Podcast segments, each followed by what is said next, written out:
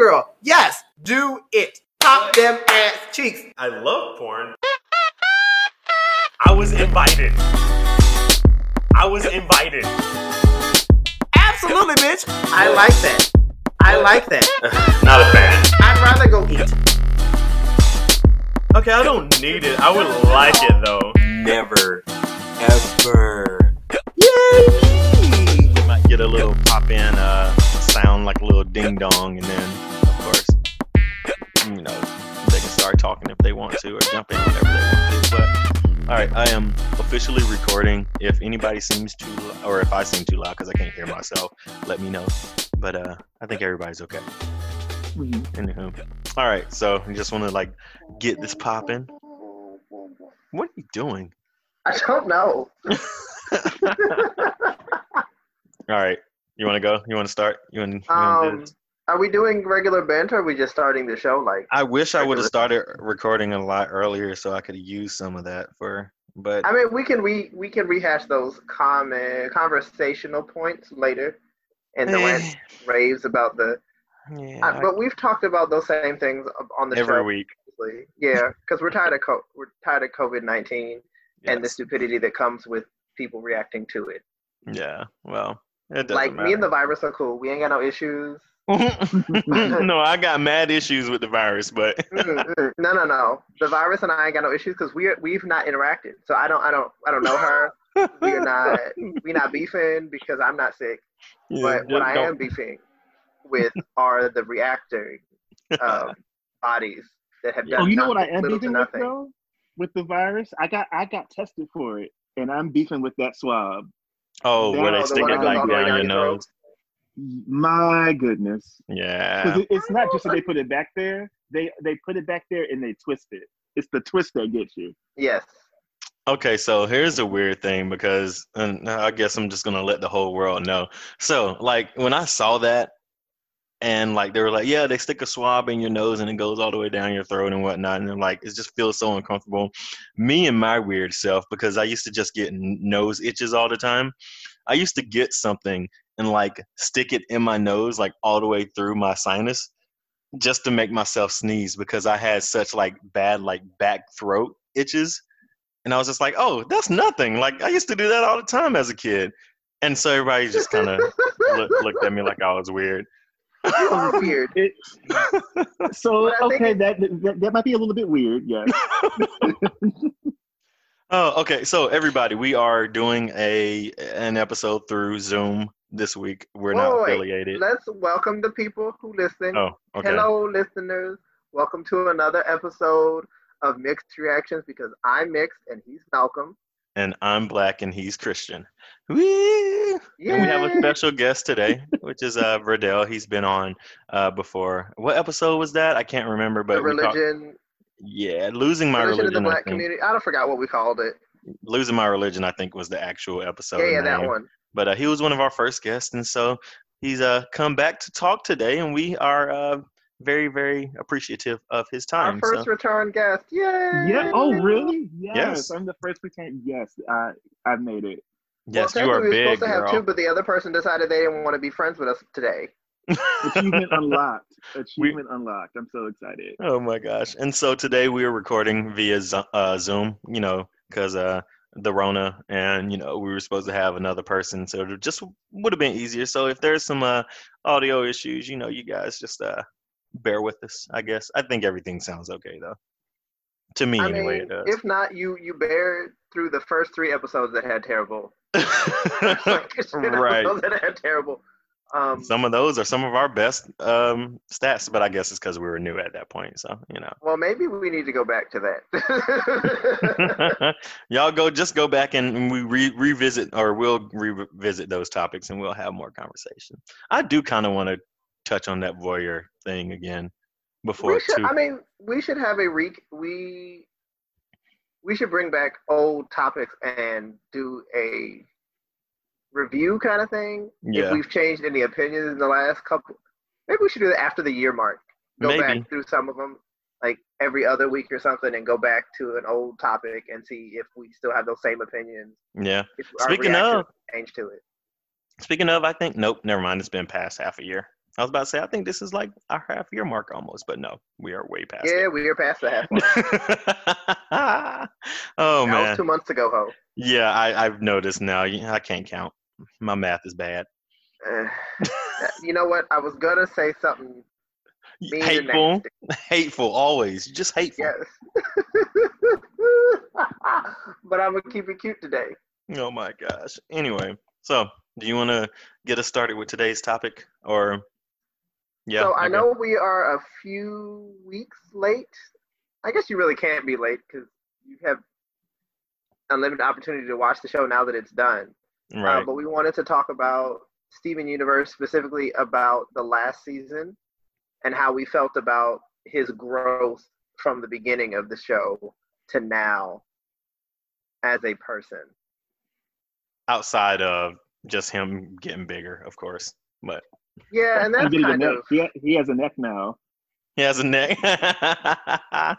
Ah, I didn't realize that the earlier episodes he didn't have a neck. Now I have to go back and see. Yeah, yeah. That was part. That was part of the joke that he had no, he had no neck. Yeah, I was I was late to the Steven Universe fandom, so uh, I actually binged watched a lot of it within like the last what two or three years, just because. I mean, they keep they went on hiatuses for like six months at a time. So, like in between, in the middle of a season, would go on six months hiatus. hmm So it stretched out for far longer than it probably should have. Yeah, I I will say though the earlier episodes I weren't really as much of a fan as I am of like the later seasons, just because of I think it got too long. Because I, already knew what happened in the later seasons because I watched those first and then I kind of backtracked, so I already knew what it was building up to, and then like the first episodes just seemed like a lot of pointless camp to me. Well, like the first couple seasons, you don't really need like the story really gets good probably around season three, se- middle of season two into season three. Right. So like the first few episodes, like they're important but not really. Like you need them as base, but you don't really need to watch. Like you just need to know who the characters are, Right. and then past episode twenty of the first season, like they start getting into the lore of what people like about Steven Universe. Mm-hmm. Yep. Which I, I didn't like. I didn't like the show when I first started watching. I was like, this is stupid. It seemed like every other Cartoon Network cartoon, like it was just like random crap, you know, happening Yeah. for 15 minutes. But I mean, like Adventure Time had the same kind of thing. Like it got so much like deeper the further you went into the show. Right. Um, like Gravity Falls was always really intense. Like the first few episodes are kind of just to get you into the goofiness of the it being a cartoon. But once you get into the show, show, and like the themes of the show gets really exciting. And I, I appreciate Steven Universe, Rebecca Sugar, and and, and the crew, the crew universe The crew universe Is that what it's mm-hmm. called? I'm not, see, I'm not Yeah. even a part of the fandom either. I just enjoy the show, but I never, again, I think I just got in too late and I missed all that. Yeah, I mean, you didn't really. I mean, the Yeah, show it's just ended, so Yeah. I mean, I came into it pretty late too. I didn't watch episodes, but I heard people talk about it, so I kind of knew some of the end games of what happened. I Mhm. was able to finish it up before the movie and everything came out. I finished it up a decent amount of time before the movie things came out. But I um, what like the first season, I was like, okay, so what? Um, you know, 'cause it was so long, like fifty something episodes. But um, for the first little bit, you're like, okay, what? I don't. Okay, cool. But as I learned, because you know me, when I like something, I got to like research it. Right. Get deep into it. So, uh, if I'm getting this correct, Cartoon Network had a mandate that any cartoon, that like, well, for that you could look at any episode of Steven Universe and not feel like you've been left behind. And so the episodes were aired out of order. And Were they? so they had to make it. I mean, the thing is, when you watch, when you binge it, you get to watch it in order. When Mhm. it originally came on, um, and when it used to come on Cartoon Network, it could just be any old episode. It didn't necessarily run in order um, because Oh, they didn't they Yeah. didn't want it to be like a serial, whatever. But I I think that's why in the beginning it's challenging. Like if you watch it straight through, because she wrote with the end in mind, like the way a lot of I'm like like like a lot of Japanese cartoons do. Like it's an end game, it's a story, and it starts from the beginning, even though you don't know it. And A lot of American cartoons, don't do that. It's No. like you know, here's here's Batman, and he's he's 35 forever, and Robin will grow up one day, even though Batman is still 35, and it's no real end. It's no No I'm gonna say this on progression, pretty much. yeah, it doesn't progress. It's not that there isn't a point. It's just there's no progression, um, and they're not you know they're just they're telling stories in that in that kind of way. And so I think now that I look knowing that helped me to appreciate the first season more. Because this stuff, even from this last season of, of Steven Universe, like Future, hmm that they were calling back to from the very first season. Yep. And it's like, oh, okay. So I appreciate it more now. I, that point that you made is very is very true. Like American TV is not written with an end goal. Like everything is written to continue on as long as possible, so you can milk as much money as you can out of the show. Yep. I think like I was watching it um, this YouTube discussion on How I Met Your Mother and why people felt like the ending of the show failed. Hmm because that show had had written itself had been based on the idea the original idea that um, Robin and Ted were going to get together after the mother died.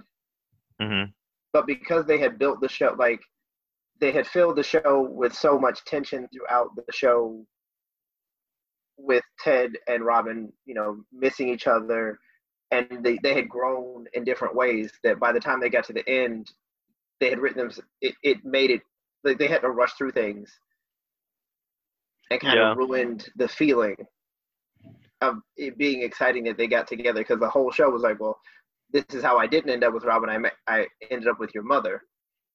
Yeah, that's um. I'm I'm kind of appreciative that there's more shows like I get. Well, I didn't watch this, but um, there are a lot of shows coming out like on HBO, like um, Game of Thrones, because it's a book series, obviously, so it clearly had an end game. Um, and then other things like uh, Breaking Bad and stuff like that, which it had a story to tell and it had you know an actual like finite point of where they were wanting to end the story. I'm starting to appreciate that shows are kind of going into that direction because of you know the progression of the characters and how things happen over time it's just not the same people every time just doing a random activity so i now that you say that Riddell, definitely have a, a better appreciation for um steven universe because it's not technically a manga or you know uh, whatever they call it An anime? anime yeah. It's not necessarily an anime but it does follow that that trend. So i guess i can i can kind of go back and look at it and, and appreciate it a little more now that you Well, I- say that. Well, I think the thing too is that uh, in my mind, because you know I'm like a TV nerd, the only mediums, well, the the the one medium that did, well, they didn't really do that, but it's the reason why is soap operas, and Mhm. that with soap operas, I mean, there wasn't necessarily an end game involved there either, but the point was developing the characters. Like people showed up to see, you know, Victor Newman and Reva Shayne and all these people.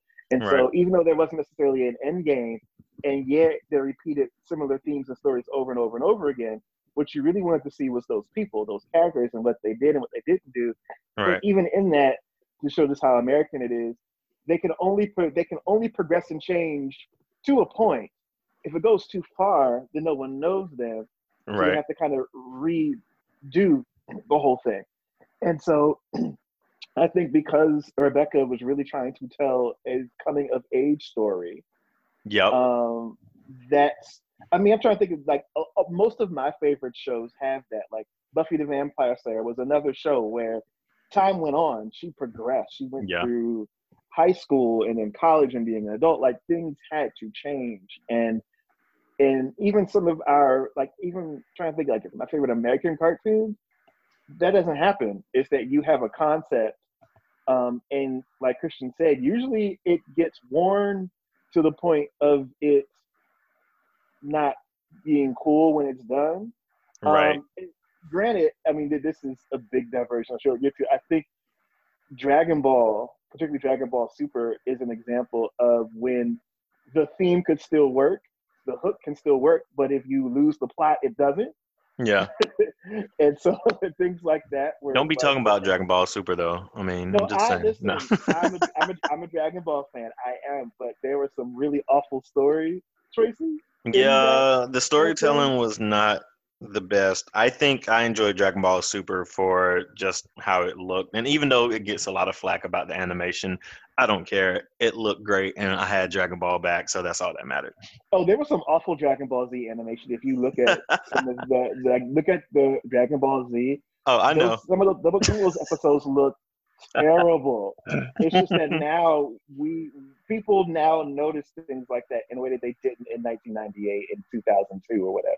Right. because we didn't have any of it. But now it's like we can. If I don't like it on TV, I can watch it somewhere else. So it's pickier. But it's like yeah, like I think Steven Universe has it maintains that theme of growth and and progression. Even though you didn't really see Steven change that much, his emotional outlook and the way he handles things changes as time goes on. But what I also like about it is the way they handled villains for the most part. It's like nobody is really a stereotypical villain. Right. Like even the bad people had they're not just evil.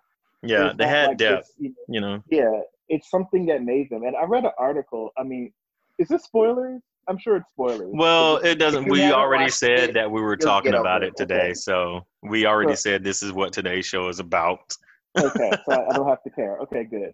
So I read an article a while ago that talked about how Pink Diamond was the worst, was the best villain of the decade. I can I can see it. And I think so. I mean, Pink Diamond is the grand mover of that whole thing, and she she's complicated because you can see why she made the choices that she did, Yeah. but then you can also see how her feelings and like even when I first started watching it, and I when I would see um Rose, and I was like, I don't like Rose, and I was like, why? I said because Rose, she doesn't uh, take into account other people's feelings when she does things Yep. she just assumes that everybody else is as I don't want to call her flighty because I think that's unfair because she just has she she's appreciating life for what it is, but she goes wherever her attention blows her is where she goes Yep. without really thinking about the other people that she might impact along the way. You know, like she never even considered she's with Pearl forever. Then she sees Greg, and all of a sudden it's like, oh well, whatever. And it's like she just bounces around. And yeah, she's cool and she has a vigor for life, and that's fine. But you never really see Rose or Pink Diamond take responsibility and acknowledge that she's connected to other people yeah that she could impact by the things that she decides to do. Yeah, Rose is definitely kind of living in her own world type of type of deal. And then like the the reason where that becomes a problem is because she doesn't understand how that affects other people or what that does to other people, which you know, just normal day theme right there. You know, people are are into kind of their own self and their own happiness and like which isn't necessarily a bad thing like you were saying, but also like you have to think of things in the grander scheme of things and how that affects other people. So I I, I understand that's definitely how Rose was uh, kind of a bad person in the mm-hmm. series. Yeah, I think How- as you learn more about her, and then you find out that the that the diamonds themselves had a dysfunctional relationship and how they worked and operated, it makes sense. Yeah. But you cannot just but like, and even Rose, like she had a good idea. She wanted to rebel and all that other stuff. But like, she's somebody who she set all of this in motion, right and at no point do you ever see her talk about how she made these decisions and this is how things happen. She never says she's sorry. Um, she Oh, yeah. never apologizes or does anything for for for Pearl. She doesn't apologize to Greg. She doesn't even even like Steven had to deal with all of this other stuff and she So much stopped. baggage. Yeah, like she she really pink and then with with Spinel, oh god. Yeah. That was just like, That was just a, a hot ass mess. I'm, uh, yeah. So, Yeah, hi- so question. Let's really- let's backtrack a little bit though. So, Steven, since you know the whole story, you know, surrounds Steven, how do you feel about his progression in the series as a whole, like from where he started to where he ended? I I have a lot of mixed feelings about how, the way that I see Steven. Like, I feel like he is justified in feeling very stressed towards the end of um, Future hmm because of all that he's been through. But I think a lot of the things that he went through were his fault because he, instead of trying to reach out to the people who were trying to be there for him, he rejected their sentiments and their feelings Right. and took upon he took upon all of that weight himself instead of trying to communicate how he felt.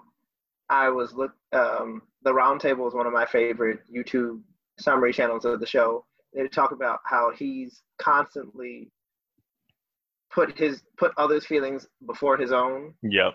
Like even when the, the crystal gems put him through the training box and he found out they, they were ultimately lying to him, hmm he instead of confronting them about it, he put their feelings of wanting to make him feel more included and powerful ahead of the way that he actually felt.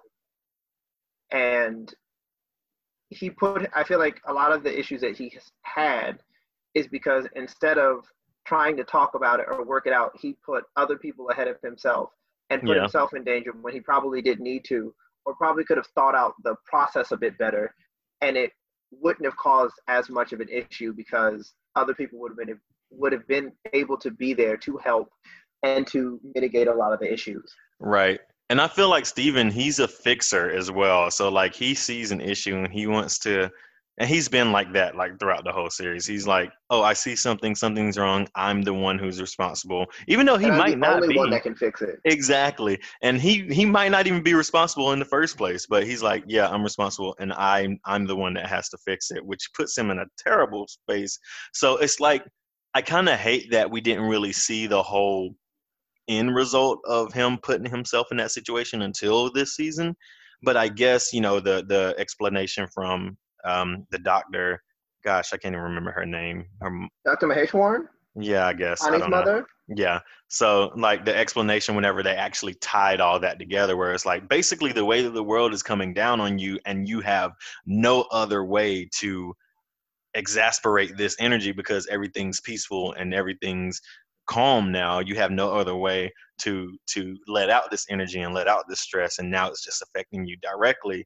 I'm just like, "Oh, why couldn't we have more of this during an actual series, you know, instead of it being just a part of these last you know, 20 episodes. And I'm just like, But I- But like I also far. felt like him feeling that way, he kept rejecting everybody else trying to help him. And I think that's I really I think the biggest antagonist of Future was Steven Universe himself. yep.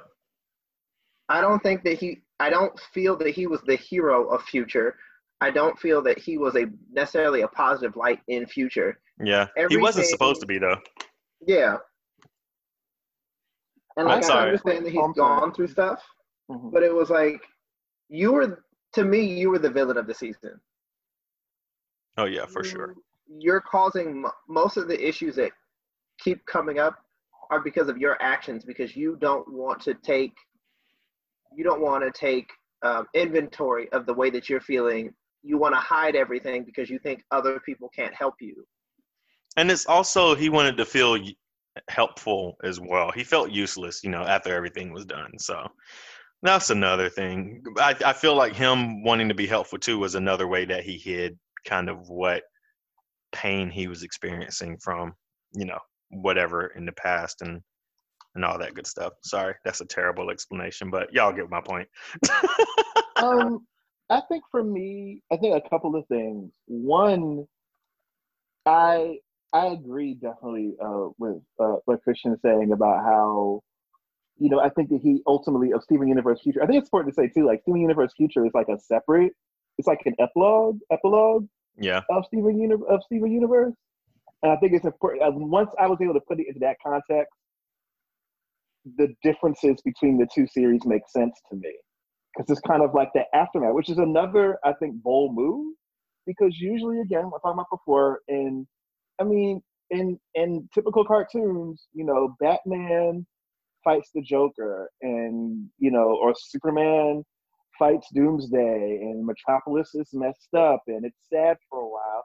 But eventually everything comes back. Superman is back, and the buildings are fixed, and everything's fine. And we don't hear about the people who clearly must have died when the building fell down. Right. You know what I mean? We don't hear about that. And so with this, you have the aftermath of, you know, superhero battles are battles, and what that type of situation does to anybody, particularly a child. And I think that's something that often isn't discussed. Like, I mean, Robin should have PTSD. Oh yeah. like, Robin should not be. Which Well, one? I mean, ex- another point. They can, they all should have it, and the one that doesn't have it is the one who got killed. So, and, and but but he's back now, so he's fine. And so, uh, but it, it it explores the other part of superhero ideas that being a superhero, like everything has consequences, and like in terms of like Steven's growth, I yeah, I think it's easier to look at it now as you've seen the whole thing. To Right. me, Steven acts like a kid who has to be around a lot of trauma, and Yeah. to me, how like many children do, if something happens in the home, they think it has to do with them because children think, I mean, naturally so, Yeah. that they expect their caregivers to focus on them. And if their caregivers don't do something, they often assume it's something it's because of something they did, Right. um, which n- makes them, you know, again, if you're like a, you know, a, a kitten or a cub in the woods, yeah, you don't want your mom to reject you. But for human beings, that doesn't work well. We have too much in the brain going on for all that. And so Yep. he's trying to fix everything because he, and in some ways, he's right. Like he's very perceptive. He is the issue. He is the reason why Pearl is acting all weird and why, like, like he is the reason. Like, like their hero is gone because he's a fear. You Yeah. know? And so even though he didn't know that until later on, everybody still like you know was treating him a certain way even though yes he was well loved and things like that um but i think also did this sound may sound strange but i also think it goes to the failure of the crystal gems in a way because so? they they could have particularly the ones who have more experience with emotions and things like they pop in and give emotional you know guidance once in a while particularly garnet but Yeah. protecting him from all of those things they didn't really and Oh, yeah, they were- if, if, if they protected him for real they wouldn't be no show They wouldn't be a show to have right so, Right. They were, they, it's were- they were trash in that regard, especially Pearl. Pearl had some some deep skeletons in her closet, and she hid that shit for the longest. But that's also, I mean, it's also not her fault. Like she, following her diamond, she cannot give those details to Steven. Like the whole point of, um, what is it? Not a single pale rose. Was it single pale rose? I think so we go on to to Pearl's psyche, and she technically does not tell him. yeah she she doesn't tell him. cannot tell him. Yeah, Right. she can't. hmm But So that's she had- like, yeah. she was Pearl. I think you know I had a I felt a way about Pearl. Once I watched and looked on further, my opinion of Pearl changed dramatically because it's very easy to be. And yeah, Pearl did it said some some messed up stuff. However, Pearl, I mean, Pearl was with Rose with, with Pink Diamond for thousands of years Yeah. and it has only been what from the span of beginning of the show to the end, like what, 16 years without her? She she's grieving. She was hurt and she was Yeah. manipulated, low key. You know. Oh, yeah, for sure. Yeah, yeah, like e- as soon as we found out, we were like, God damn, hell yeah. yeah, she was manipulated. So it's like, and a lot of this stuff isn't even Steven's fault. And even the Crystal Gems themselves, they were living along with the lie. And so it's right. this They big didn't know. old Yeah. yeah, it's this big old twist of stuff that clearly a child, even though they can't articulate it and they don't know it, clearly can pick up and respond to. Right. And so he, to me, he responds like the way a kid would. And we try to fix it. I can make everything, I can change things, I can make things better. If I just help everybody feel better, then it'll all be okay. But the reality, and as we know and see in Universe Future, that's not really what happens. If anything else, you end up hurting yourself. Yep. I will say that episode though, whenever everything came out about Pearl and you know who Rose Quartz really was and stuff. That was probably one of my favorite episodes. I was A television. This is one of my favorite television reveals ever. yeah, it was it was so. I mean, even though everybody It knew it already, It but was, it was amazing. The build up, yeah, the way they all the told the story. Oh yeah, yeah. But you It know my other favorite one is What? when Greg, Pearl, and and Steven went on the trip to the city. That would, um, Liberty forgot the name of it. City. What is it called? Yeah. Yeah. When basically when her and Greg had to have to basically have it out Yeah, and they air all their issues and they sing the song and all the other stuff. it's over, isn't So- it? Oh my god. Yeah. Yes. But then, I think you know what? To her credit, she tells some very heavy adult themes in a way that a kid can get it, yeah, and the way an adult will understand. yeah. And it takes you have to be really good to do that.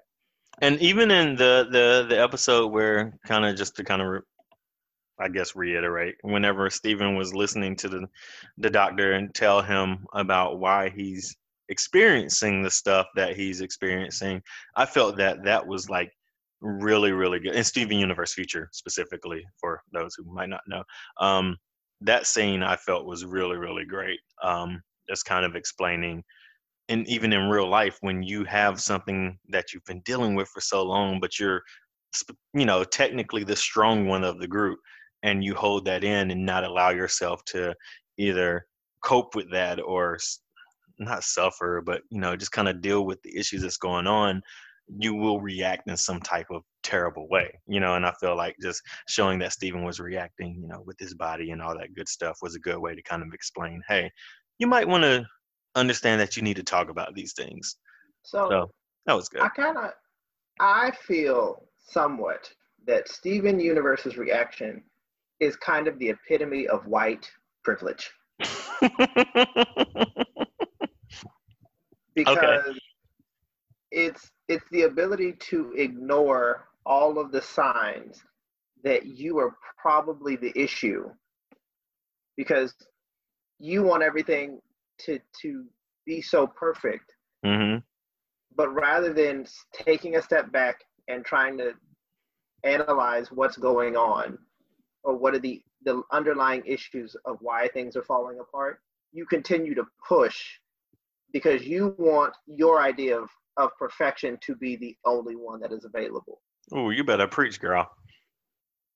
because I, like throughout all of future it was like amethyst told him hey the gems are happy where they are. They were doing what they were we've already had these conversations. We've already Right. gone through the work to to figure out what job is best for them in this new environment. We've done the work already. You don't have to do anything because you feel that they're doing something wrong your again this is a thing where your selfishness is put above the reality and i think that's why i i know that's a big reason why i had issues with steven this this season He's Just just like his mama. yeah That's what I thought. I was like, he's doing a lot of those things. But you know what? For me, I'm thinking about like when Steven is a kid, a human kid, 16 years old. His primary caretakers, the gems, have never been children. They have no idea what it's like to be a human being. Greg, we don't know how involved he he was. He was. Well, I'd and like that's the point I was that. about to make. I was about to say, well, Steven's never necessarily had a regular childhood himself either, so he doesn't even know. Mhm. Yeah, he, I mean, imagine like just the the general ridiculousness of being a teenager times ten or or or, or whatever. Right. and it's like he does not and he's also had to deal with very adult things in his very young life. Um, and so it kind of i like how it kind of blurs the lines of well what's appropriate for kids because life happens to kids whether it's appropriate or not unfortunately. And so i think for me again i think looking at it like stepping back from it all having seen it all I if I just saw that one season of like if I just saw Steven Universe Future, I would walk away feeling weird about it. Mm. But I think in all of it together and just seeing how he's been again from a very little kid until now, um, I I do think that's something that was a place. I mean, they had with so much time, right? But just I think looking at it all in context, Steven gets a lot of blame. Like, yeah, Steven had things that he had to learn, but I'm wondering if the way that it was presented, if it leaves it to be interpreted that literally all of this is Steven's fault when Steven is still a kid. You know, he's 16. It's all his and I fault. think you know what I mean? and so it's just like it's like like like we just said, it's like his his primary caregivers were never children themselves. they aren't even human Right. and have no idea how his experiences are or whatever. And there's just so much that he did not know, along with just being a teenager, along with having this really wild, zingy backstory. It's amazing that he's not worse than he is. Well, I mean, I don't know if I feel like that because Steve, but Greg has always been in his life because he he even said that he grew up in the van with Greg. So majority of the time he he spent time with both Greg and the uh, and the the Crystal Gems growing up. They don't have the same like they come out of the ground as a fully formed adult, but they st- I mean they still have to learn. Yeah, I mean, Even, when we go through the Amethyst story, we see Yeah. how when she first came out, she didn't know anything. yep, She had an idea of what she was supposed to do, but she didn't know anything. Yeah, and That then was Rose helped her become a full per- person. But I think Steven's reaction out of the jealousy with um, the jealousy of Connie's friends when he met them at the, the roller rink and feeling like he's not been a normal kid. He's had a lot of freedoms. But again, he's like, he's telling his dad that he's not been a good father because he didn't give him the same opportunities that other kids had. It's like, but you were raised, like, you're not other kids.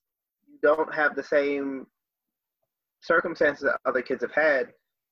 You're going to be different. Like, Connie, Connie and her friends have different upbringings yeah, so it's not like like that reaction when they went to Greg's parents' house yep.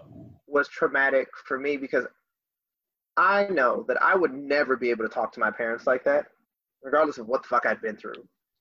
Like that's just not something I would have. That's not the, the way that I would have approached the conversation with my dad. Yeah, and I was gonna make the point that they didn't. He, Steven and Greg didn't necessarily grow up as father and son. They grew up as friends. So that's kind of. I feel like that's why he had that type of relationship where he could talk to his dad about. Because honestly, in in a lot of points and things and whatever, Greg was kind of like a child himself, in my opinion. Like he didn't. He wasn't really a father figure to me. He did have those moments where he did, you know, step up and, and be that person. But I feel like in a lot of times, which kind of is kind of like a cartoon stereotype, um, where the adults are just idiots.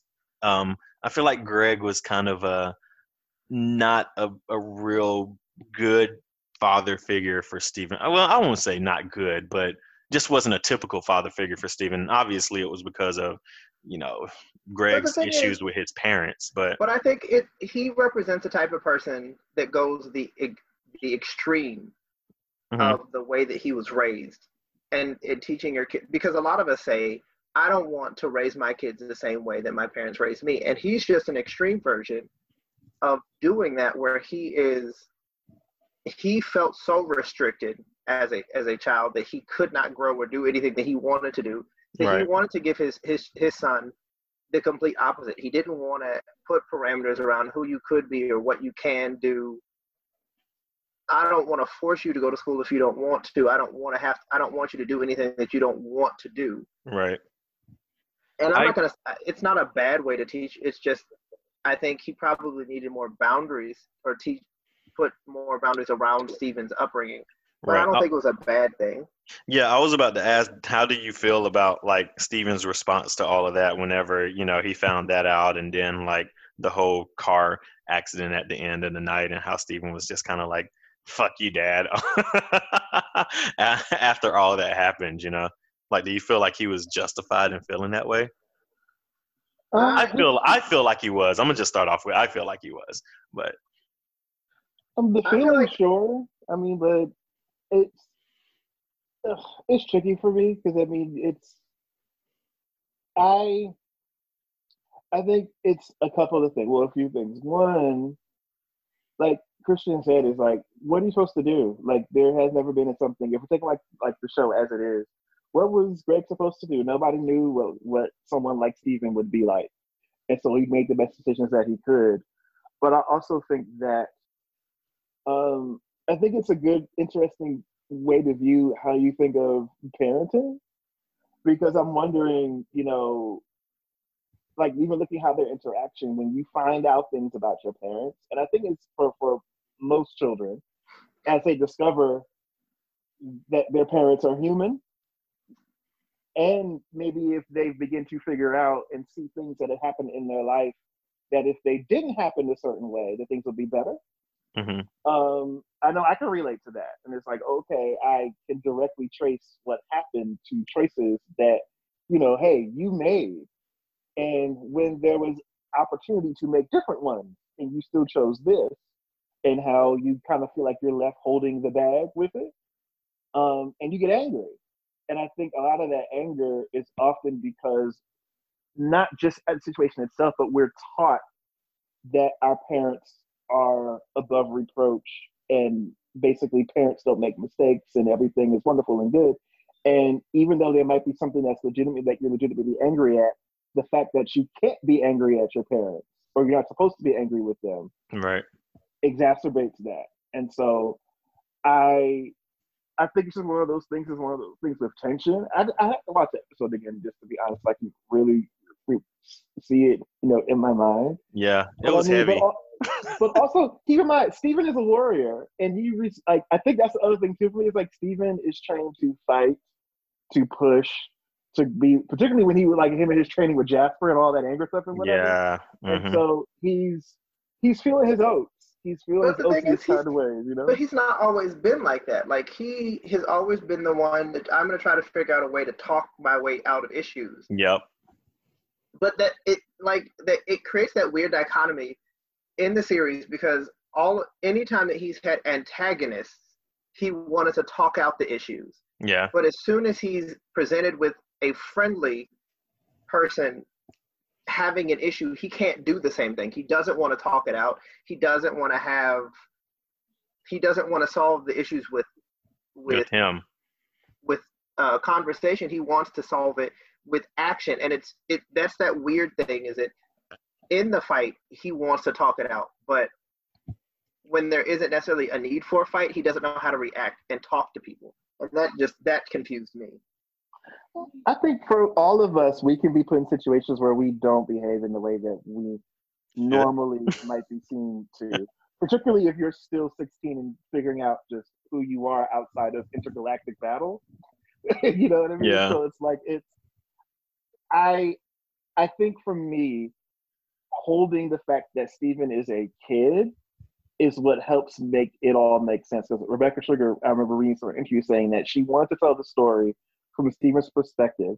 So that Yeah. way the audience doesn't know anything that Steven doesn't know.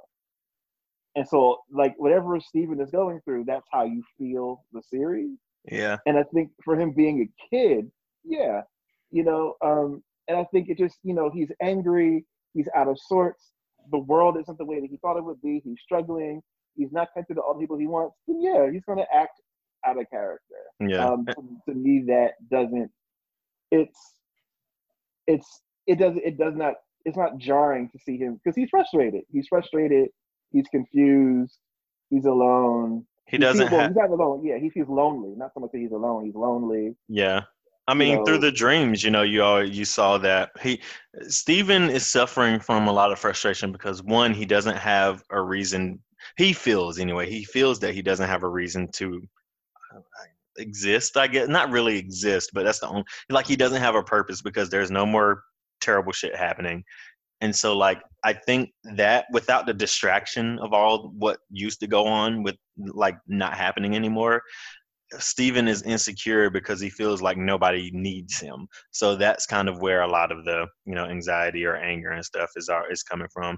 And also like being that he doesn't have those threats or anything to take out his anxiety or, you know, insecurities and anger out on, it's just like festering in him. I think that's kind of what they were saying and that's why it like became so you know, prominent I don't know that I then. I un- I understand that point, but I don't under I don't think that I agree completely because I feel like when he thought the first time he thought everything was you know what it maybe this is what it is. So the first time he thought that everything was going to be okay when Garnet and when Garnet had the wedding hmm before Diamond Days, he thought that everything was fine. You know, they could go back to living a regular life before they had to go into fighting. And, you know, things were cool. And then the thing with the diamonds happened. And then he went and became, you know, the hero in space or whatever hmm and on um, Homeworld. But it's just like he chose to do these things. Oh, yeah. doesn't know how to deal with the ramifications of what he chose to do. Oh yeah. I feel like that he just didn't realize. He he didn't realize it at that point. You know, just as kids do, they they have one mindset and they don't understand exactly what ramific- ramifications come, you know, after that or whatever. Yeah, how do you so going from that, how do you feel about the ending where he leaves Beach City? So that part was kind of weird for me um, because he's 16, and just typically in our community, 16 year olds don't go out and and bike across the country Right. or drive across the country to do like it's just it's something culturally it's not something that. So it was like, oh, okay, you're 16, so you can. I don't like. It's not like he was 18 doing this. Like that part was little. Didn't really, like it didn't land with me the same way yeah. because Mhm. he was only because he's 16. And so it's like, I mean, and I guess you could say during the span of his life, like he hasn't been to school and gym, so it's not as if it's a far fetched thing. It just doesn't land the same way because you know I was 17 and turned 18 when I went to college. I Right. wasn't 16 packing a bag, packing, you know, getting in a car and driving away. That's not something that generally happens um, for us when we're 16. And so I think that part made it kind of like, well, what? Where are you going? What are you doing? Um, and finding yourself at 16, it's like, I don't know. I I I know some people who were who said they felt like it was rushed and they didn't really answer any questions. Um, I don't I, I I don't I don't think necessarily the worst thing in the world, but I can't say that the ending the way that the vast majority of the show has resonated with me, I can't say that the ending did. Yeah. I I can't say that I would disagree with somebody even with the the you know the information presented to us. Yeah, he's 16, blah blah blah. But you know, being that he grew up with a non-traditional childhood, uh, he grew up, you know, kind of. I feel like Steven kind of was ahead of his time. He opened up a school. You know, he fought off people as a kid. Like he just kind of had those experiences and just never had the chance to live his life as you know Steven who he was. So I feel like him leaving, you know, Beach City is kind of representative of him starting over and having Finding himself. life yeah and kind of living his life as if you know as he would do normally you know because beach city he's still going to have like you know the gems and his dad around and all that good stuff it's kind of not him living on his own terms so he has to like move out and get away and kind of start his life and live on his own terms at that point so I'm i'm okay with it I'm I'm uncomfortable with him leaving because I just don't feel that he's mature enough to leave. he'll find Mm. that out That's a good point. Because I even even the buildup of him leaving felt uncomfortable. The fact that he wanted a reaction out of everybody that he was leaving. yeah He wanted he wanted a stronger reaction from the gems. He wanted a stronger ac- reaction from his dad. He he felt like, why are you not fawning over me or trying to convince me to stay? Yeah. He it- definitely. Ha- Sorry, go ahead. And and like that that's what made me uncomfortable. It's like you just had this traumatic experience, this traumatic episode, this breakdown, two three weeks ago. You you've been talking to your therapist and you feel that you're ready to leave. Like you don't feel like you want to stay around a little bit longer so that you can deal with some things and then go out and experience the world. which I also like finding yourself. What I don't know exactly what he's trying to do to find himself. I guess he's gonna. I feel I, like I don't feel like you can enroll in classes. You're not. I don't think Does he- you have enough. Does he have a birth certificate? Does he have a social security card? Like, Oh my god, he- okay, you're getting too deep he- into it. I mean, how is he gonna like just because he doesn't have like he doesn't like I mean what? But we he know that he's to- not Okay. gonna need money. okay, so one, he's a cartoon. So there's that. I don't know. It is- it is- that that that logic somewhat in reality. So that- no, that's that logic is out the window. I feel that no, if no, he no, no, no, no. We can't know because Greg has a fucking social security card. So do not try me, ho. so I feel like that is those are triggers. I feel like yes, Steven Universe still has some insecurities that he has to deal with, but those insecurities will never get better if he stayed in Beach City because clearly he's going to have those triggers of people not inviting him places or him not being able to go do whatever he wants because whatever, you know. So I feel like some people have those um extravagant reactions and and um to like how they respond to things and yeah maybe moving away is probably too extravagant but i feel like it could benefit him because he's not necessarily relying on you know those people at his home to i guess make him feel like he's worth anything so those might be triggers for him who knows um not saying that he won't experience that wherever else he goes. But I feel like it kind of helps to kind of get yourself out of those situations where you know it's not going to be healthy for you. That's kind of you why I, think- what I Do you think about it. that he just wants to have a, a fresh start because he doesn't want to feel like everybody already knows who he is, so he can't. He doesn't feel like he can grow because there are already set expectations of who he should be. I I feel that way, but that's kind of also terrible because if he knows that, then he should probably react in a certain way to where that shouldn't bother him. But obviously, that still bothers him. So maybe that is a, a, a terrible like thing. after I think about it, um, So, as somebody who's come from a, I think one of the reasons why I even like the Universe is because he comes from a town that's very much like mine, a very small town on the beach where Mhm. everybody knows everybody else, and you do feel kind of locked in, and you do feel like you know you really can't figure out who you'd like to be in that space. So, on that thing, that makes sense. But again, I wasn't thinking that when I was 16. Um, I think and also the other piece where I mean, well, it's not. See, it's not that it's not plausible. It just to me, it does not. This ending does not satisfy me. It does not make me say, ah, you know, th- th- like th- th- this was. It does not. If I were to pick an ending, it would not be this.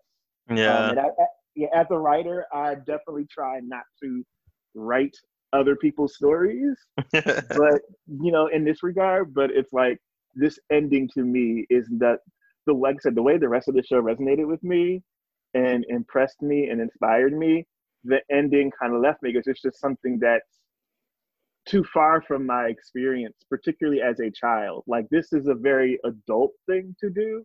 That, yeah, hey, I want to start over. Let me, you know, pack my bag and move to DC or something like that. Like that- Right. it, that, that that's an adult a thing that I've done, you know, myself. But I wasn't that young, and like like you said, Malcolm, I think that it just seemed a it seemed a lot. I think it was like either a few weeks or a couple of months since from the end to the very end. But even so, it's like where are you going? What are you? It just it's just something that does not resonate with me. It does not yeah. from the position of a child in that regard. A child that's had lots of experiences, granted, but it just seems like I think it's a cultural thing. I think it's just very something very different that you know. So you don't feel like it's just realistic to you, then? real i won't say it's not realistic because i mean if it's not realistic then i, I like the idea of it particularly with stories like this is it realistic in the in the universe itself is it realistic um and so in this it's because each each story has its own universe its own rules its own realities i don't think that the ending breaks any of those things right but for me in terms of like this is not something that i would have been able if I were writing this story, I would not have come up with this because I'm like, Yeah. this is not. It's just something that like black kids don't leave home at 16. Well, Couple. Unless, Well, you know what I mean? Like it just doesn't. so it I, just, I, it's I don't think that that's true either. I think I think there are a lot of black kids that leave the house at 16. Probably It's before under that different too. but- circumstances. Mhm. Sometimes. Well, yeah, it's- it's not like we're saying, oh, you know, I want to go find myself. You know, it might be something else that that that that happens that's worse, but just we couldn't even have a, a you could barely get a permit when you were 16. Definitely wouldn't have had a car. Can't even drive. I mean, again, well, the in the universe that they're in, those rules make sense. I think for me, because that's so far away from anything that I would have experienced and saw, it's hard to be like, oh, Yeah. well. I, see, the thing is, I don't want to be like, oh my god, it was a bad ending, Right. um, because I think the story can be good. It's just not the ending that I would have picked. Like I think there's some stories that are just objectively bad. Like it's okay, this is a bad story choice. Um, I just don't think that the ending for me it does not. Like one of the reasons why I like King Rest so much is on top of the storytelling being just good, period. It also it's one of those rare things where the story was good and it resonated. Both Mhm. happen, and I think those a story can be good but not resonate, and a story can resonate, but like you know, a movie is funny but it's not really good type of thing. Um, I think those don't have to happen together, but I think with Steven Universe, more times than not, it did happen together. And this is one time where it's like, okay, I don't really resonate with this. This doesn't really, it doesn't, it doesn't, doesn't resonate with me. But I, I can feel like- appreciate, you know, why I can appreciate that the kid with somebody else though. I feel like I feel like I, under, I understand your point, but I disagree in the sense that I don't. It's not the fact that Steven is leaving to to find himself at 16. I think what I am more nervous about is the way I don't think that he's had enough time to heal for me to feel comfortable with him leaving at 16. That makes Like- sense. Like That makes sense to me. for me, Connie leaving at 16, right? Like Connie leaving right now makes sense. Yeah. like I would be comfortable with Connie being a, a full fledged person. A f- like she's, you know, not as experienced. In, she's much more experienced in the world than most sixteen year olds would be. But the thing is, with Connie being able to leave, she is mentally more aware of who she is and what's going on. That if she left at 16, it would make sense. Like, okay, I need to go find myself. I'm going to college early. I'm going to college at 16 because I'm prepared where Steven, you just had this mental breakdown. I don't feel safe leaving, letting you leave right now.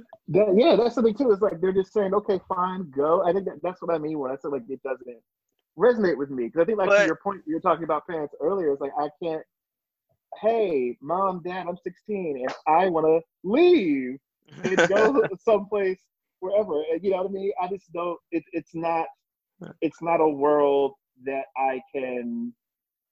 I cannot put myself in those shoes, and I so feel that's like- why for me it's like what. I feel like that environment is the reason why he's not trying to stay around though. Like the environment is what's causing him to have those episodes. So clearly we don't have you know anything to go off of, but I just me looking at it, I feel like maybe he's just trying to get out of that environment where he's established so much to where if he puts himself in such a situation again, kind of like what I said earlier, triggers, he doesn't want to put himself in a, a triggering situation again to where it's going to cause him to have like these type of breakdowns. Yeah, you should probably handle that like head on and and not, you know, run away from your problems, but I feel like it is reasonable. Not well outside of the age thing. I feel like it's reasonable. Well, yeah, I mean, for me, it's not. It's reasonable. Isn't so much the issue of it for me. Um, it's more of the, and I don't even think it's because like I, I guess because as a writer, I really try. Unless it's something that's egregious against a character or does not explained, I usually don't try to to rewrite people's stuff. Except for Little Mermaid, I hated that show. I mean that that movie and I and I oh, and I tried that. That was my first art project when I was like five. Was to redo the Little Mermaid because I don't know. I just viciously hated it. But um, it it's I it's I think to Christian's point, just the idea about hey, you know, some really bad stuff just happened not too long ago. um, we're only we're not too far removed from a lot of this stuff. Is it really the time to To do that.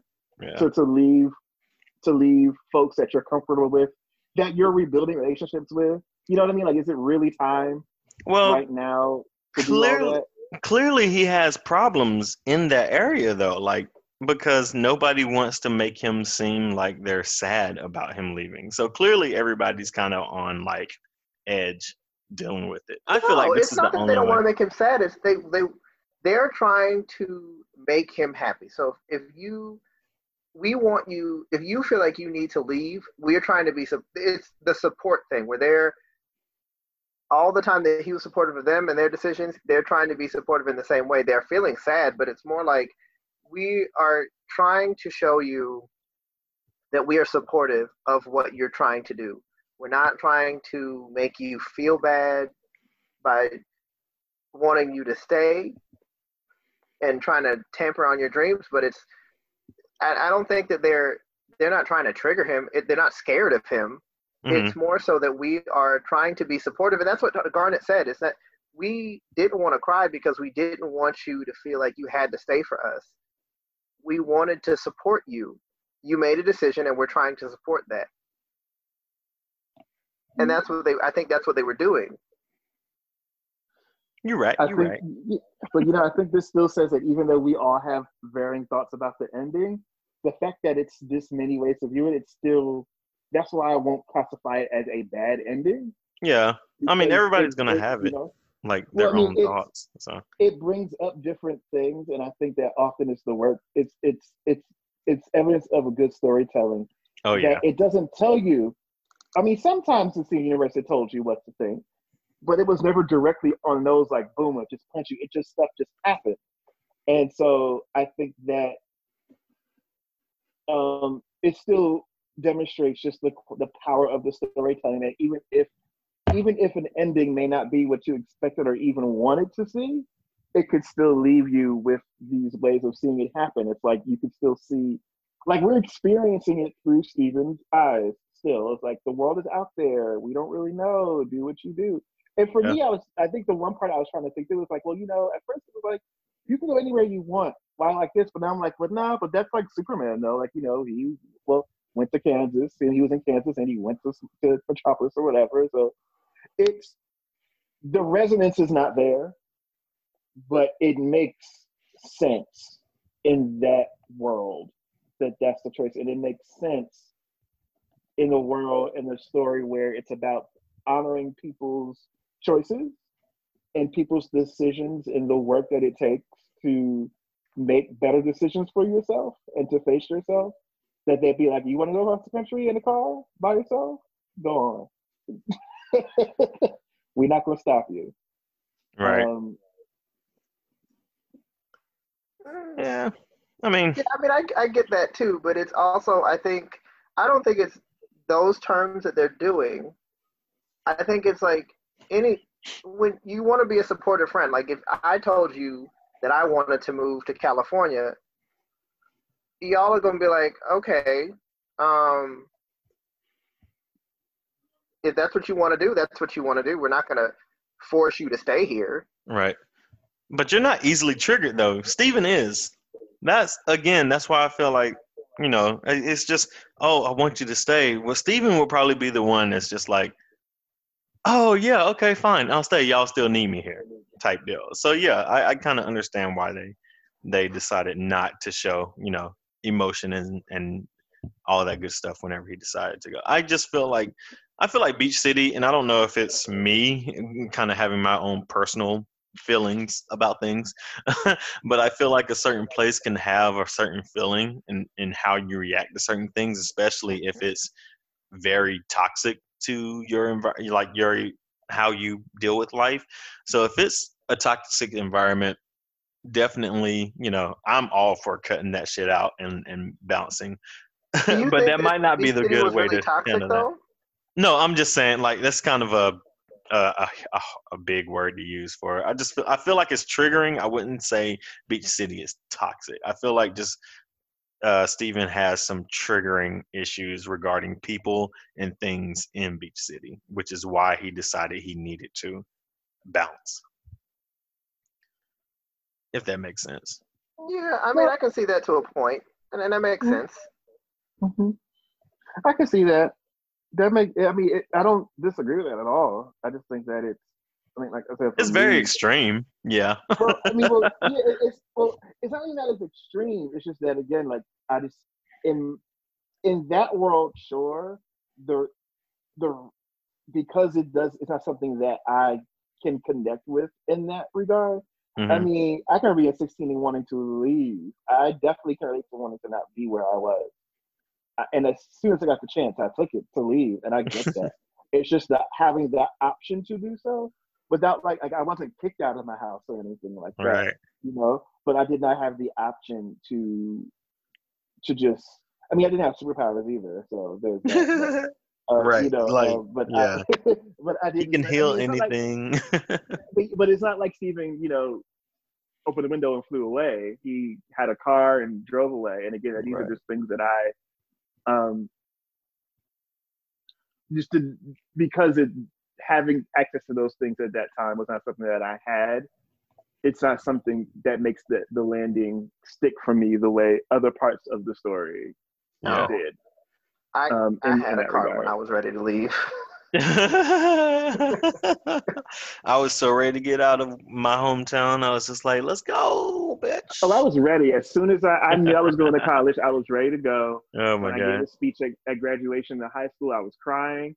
And they're like, "Are you crying because you're sad?" I was like, "No, because I'm happy because I don't want to be here anymore."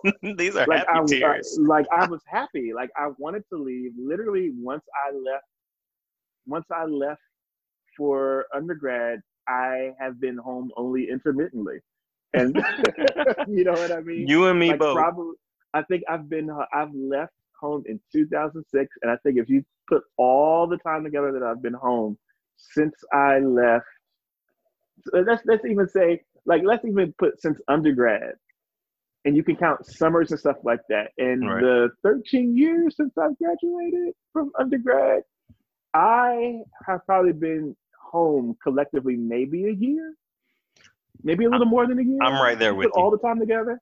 Yep, you I'm know. there with you. I was very ready to go. Like I said, I came from a very small town. Everybody knows everyone, and I was one of the more from one of the more well-known families, if that makes sense.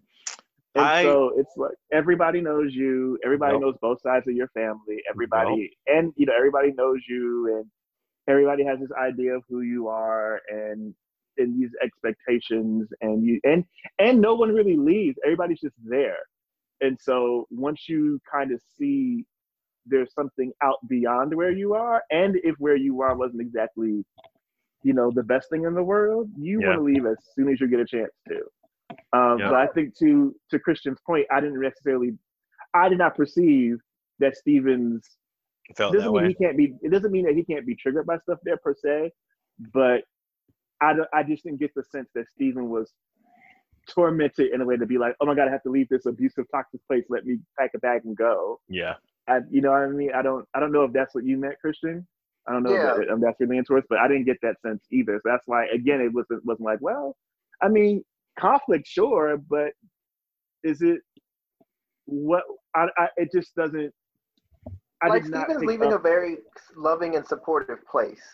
yes. And I think that's why I feel nervous about him leaving is because instead of wanting to fix all the relationships that might have been broken by your actions, it's more of the same thing that he's been doing all season, where the way that I think is right and it should be that way, so I'm going to make it so.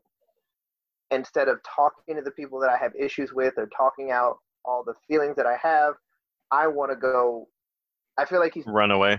yeah, I feel like he's just doing the same thing that he's been doing the whole season. That might be it. been Creating barriers, so he's creating a new barrier between him and his family called space. Yeah. Mm-hmm. Not that But they I did mean- to him. that, that that is a good point. That is a very good point. But I mean, like everybody's kind of doing that anyway, though. Like everybody's kind of doing their own thing. So, like, I feel like Steven just can't handle that. He's too dependent on people needing him. So, like, Yeah, while I agree, he's probably running away, but he like I don't know how to like categorize it or anything. Steven has this thing where he's just like, I need to do and fix everything, and it uh, maybe it's just something he can't deal with. But what do you like? What are you gonna do when you leave? Like, what are you gonna go out and try to save every other person on Earth? No, he probably all won't feel res- he probably won't feel responsible though because like he's probably going to leave and then like go to somewhere where he doesn't know people because I feel like Steven has this like idea that these are people I love and I cherish so I have to make sure because I've known them for so long I have to make sure that they're safe and so I feel responsible for making sure that these people are safe and that you know they're living their lives so I feel like maybe if him moving away uh, allows him to let go of having to be responsible for other people's happiness and success. Maybe that's what he's thinking too. Who knows? So the ending is apparently a very big sticking point for us because we've been talking about it for quite some time. yeah, a good like 45 minutes. We should have had Mhm. like an episode per week on like each four four episode like releases cuz we could have talked about this for days. It's that- been like an hour though. ending. I think the ending is the most controversial part of the the whole epilogue series because it is it, it tied up a lot of loose ends from the the regular series and you know from the movie a little bit, but I think the ending leaves so many unanswered questions Yeah. because it's just like I understand that Rebecca and the team probably felt rushed with this because of the the background around like what happened. Like they had to rush through Diamond Days to shorten. They had to shorten seasons four and five Yeah, the last season. Yep. because Cartoon Network had told them that was the end of the series. So there were probably a lot of things that they wanted to explore, but they couldn't. And Cartoon Network gave them a movie, and then they're like, "Well, we'll give you another season, but it's not necessarily. But you've wrapped up Steven Universe, so like we have to create a new thing." So they're wrapping up a lot of the loose ends that happened in Steven Universe, the main series, Yeah. and still trying to give you more story in this one and i don't think that it was able to end in a in a way that the rest of the show felt wrapped up like Yep. this feels very jarring because it's very different from what you would expect after what happened Yep. Speaking on that note, I, there are two things that I wanted more from the series.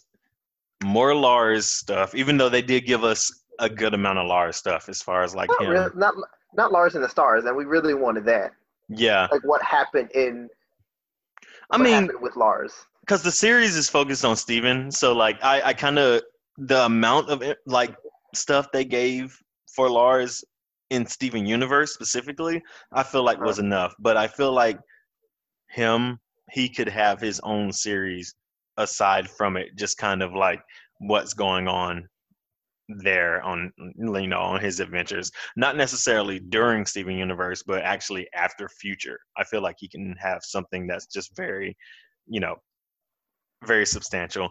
That and then also Lion because the whole finding out that Lars after he died turned pink and then like that turned into a portal, you know, that gave the illusion because it was never confirmed, but that gave the understanding that okay, Lion is actually dead and you know, we can figure out where Lion came from. Like, you know, just you know a little lion came from I mean, well, just more of Lion's story, I guess.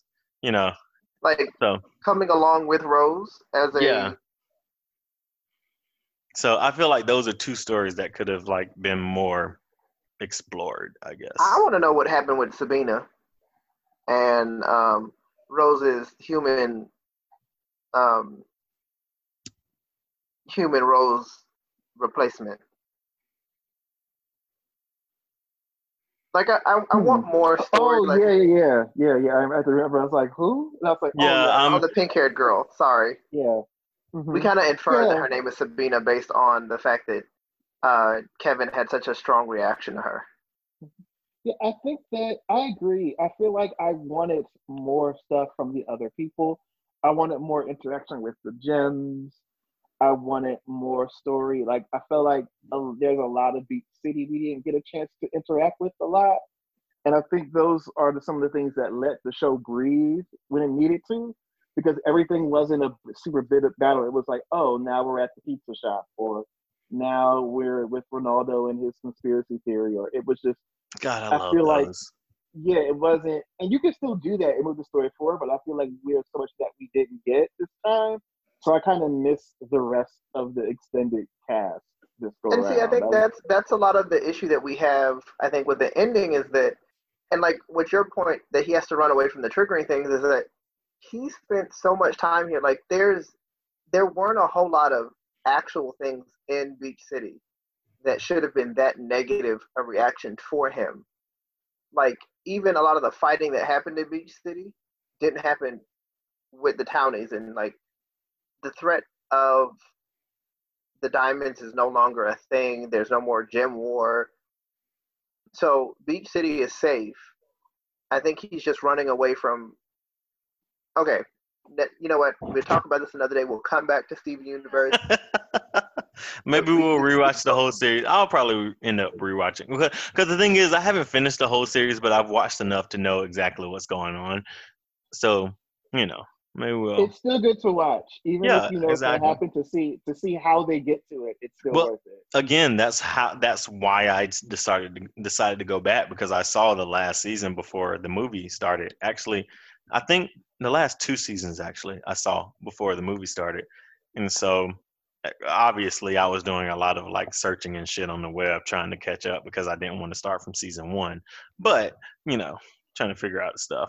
But yeah, maybe I'll watch it again, get a little a better understanding because I have the whole picture now. You know, and we can kind of discuss. yeah, like there's a.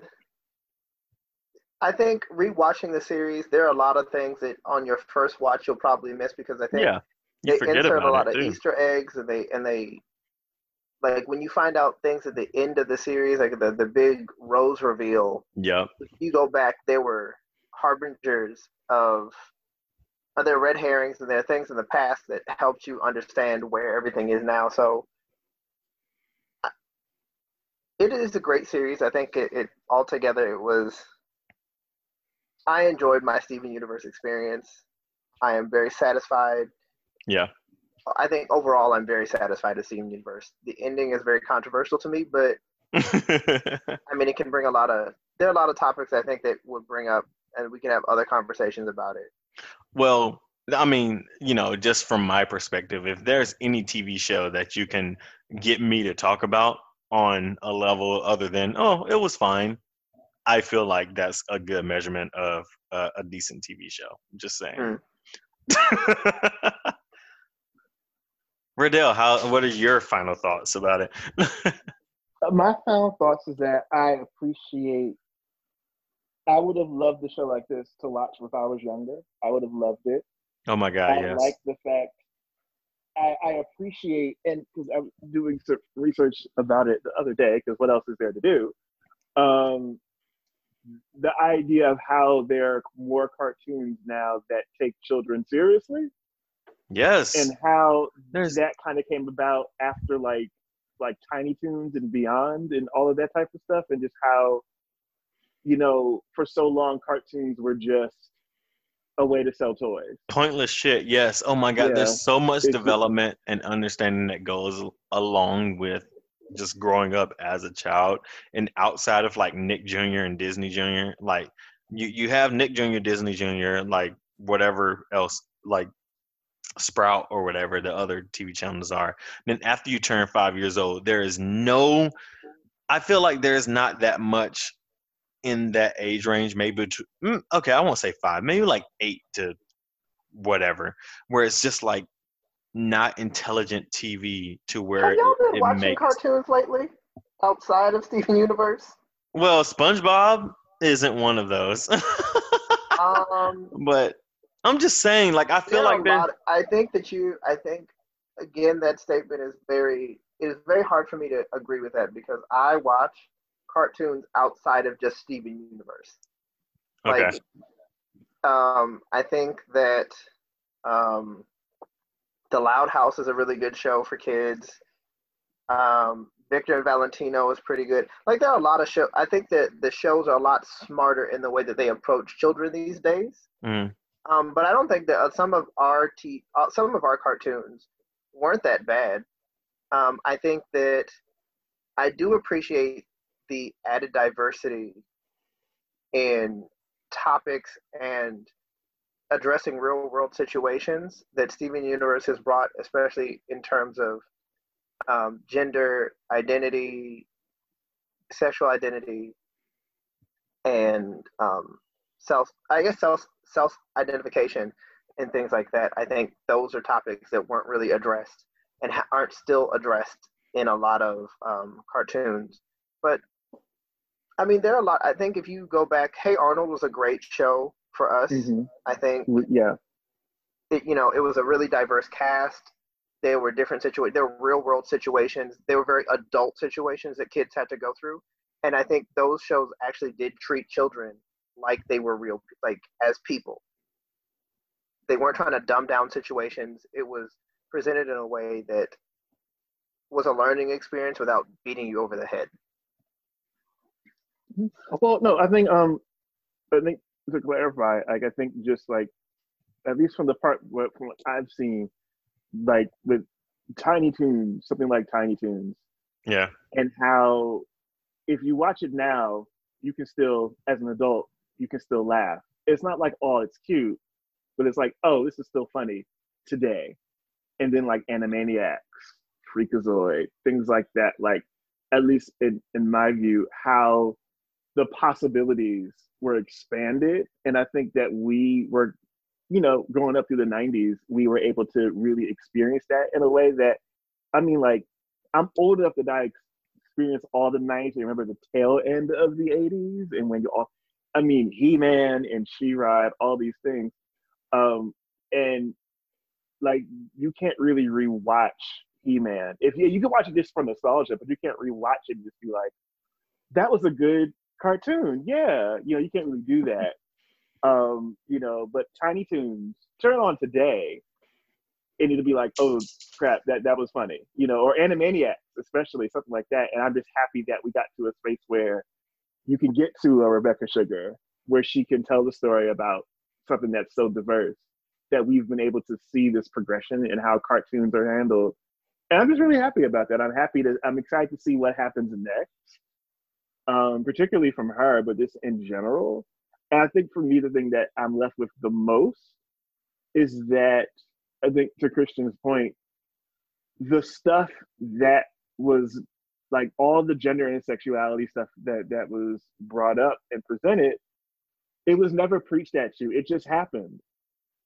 Yep. Um, and it wasn't treated as something it was treated like it was important but it wasn't treated as if it was something super special if that makes sense like it was like yes it's important but it's it's people being who they are and they're allowing people to be who they are and they're making they're treating it with care and importance because they love the people but they also aren't saying it's it's also not like this huge whoop-de-doo it's like oh well you know sapphire and ruby love each other so they're together and Yep. that's why we having a wedding and it's important okay you know what I mean? Yeah, basically, it's like basic shit. Hey, we love each other and we like like, bam, here it is. Fuck Mhm. everybody else and their fucking terrible ass thoughts. Anyway, yeah I it's like wanna it's know just what, I want to know what on. Gem divorce is going to be like in the future, though. Uh, I can't. they will never get divorced. They they they have been fused for so long that they already know everything anyway. Because you know sapphires, they can see the future. So there's no future possible future that they get divorced. Anywho, I think that yeah, that's probably been long enough of a discussion. It's probably been like an I I don't have a timer on here, but it's probably been like an hour and ten minutes so far. I feel We're, we're at an hour and 15, okay. Yeah, but no, it's okay. We're, we're to come back to Steven Universe because it was there are a lot of topics in the show that, that are brought forth that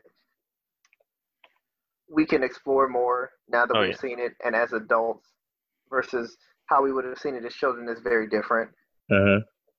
and I think you know it, it, the show grows with you, and I think I like I like that a lot. So we'll come back to Steven Universe. All right. word. So, So let's get into these our- rants and raves. Sorry, that was our raw reaction for the week. oh, yeah, it's fine. You know, Let's get into Um, these rants and raves. I don't, you know, we let the, the guest go first if uh, he's got any rants or raves. Uh, a rant and a rave. Let me see. I'll combine You combine don't it have into to, two. but Oh no, I, I can always find one. I'm from New Jersey. I can always find something to yell at. um, let's see. I will.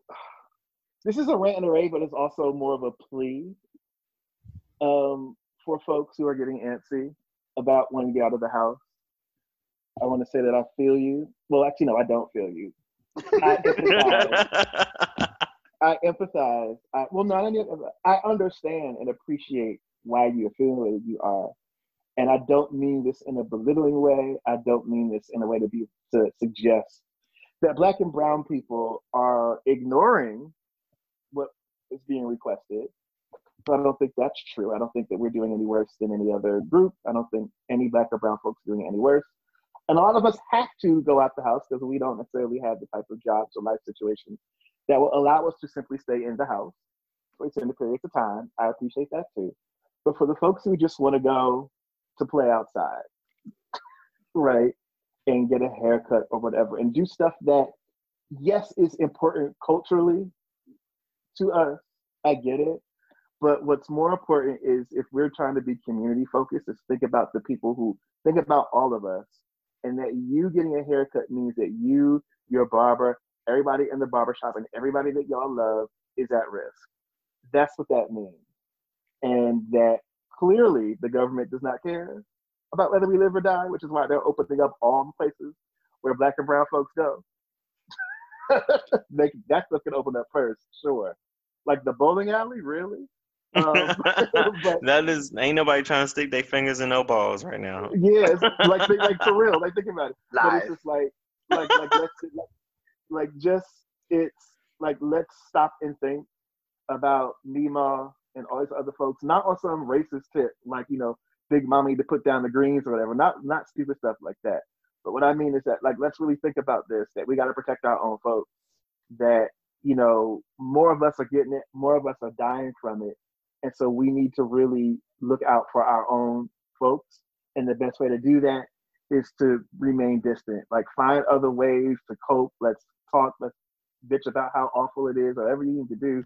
But let's let's think about this as protecting our own folks. And so please, please, please, please, my my request in the form of a rant is to stop taking information off of, of the internet and off uh, off of in- uh, Instagram and these fake gurus about 5G or whatever. Oh my god, the 5G and shit all- is the worst. Other, all this other stuff, and ignite and understand that you probably know someone who is dead already. I do. I know people, several folks who have lost folks already. Oh, everybody's black. I, I- I have not heard. I'm sure there is, but everybody who I've known who has died of the virus or virus complications is black or brown. Everybody.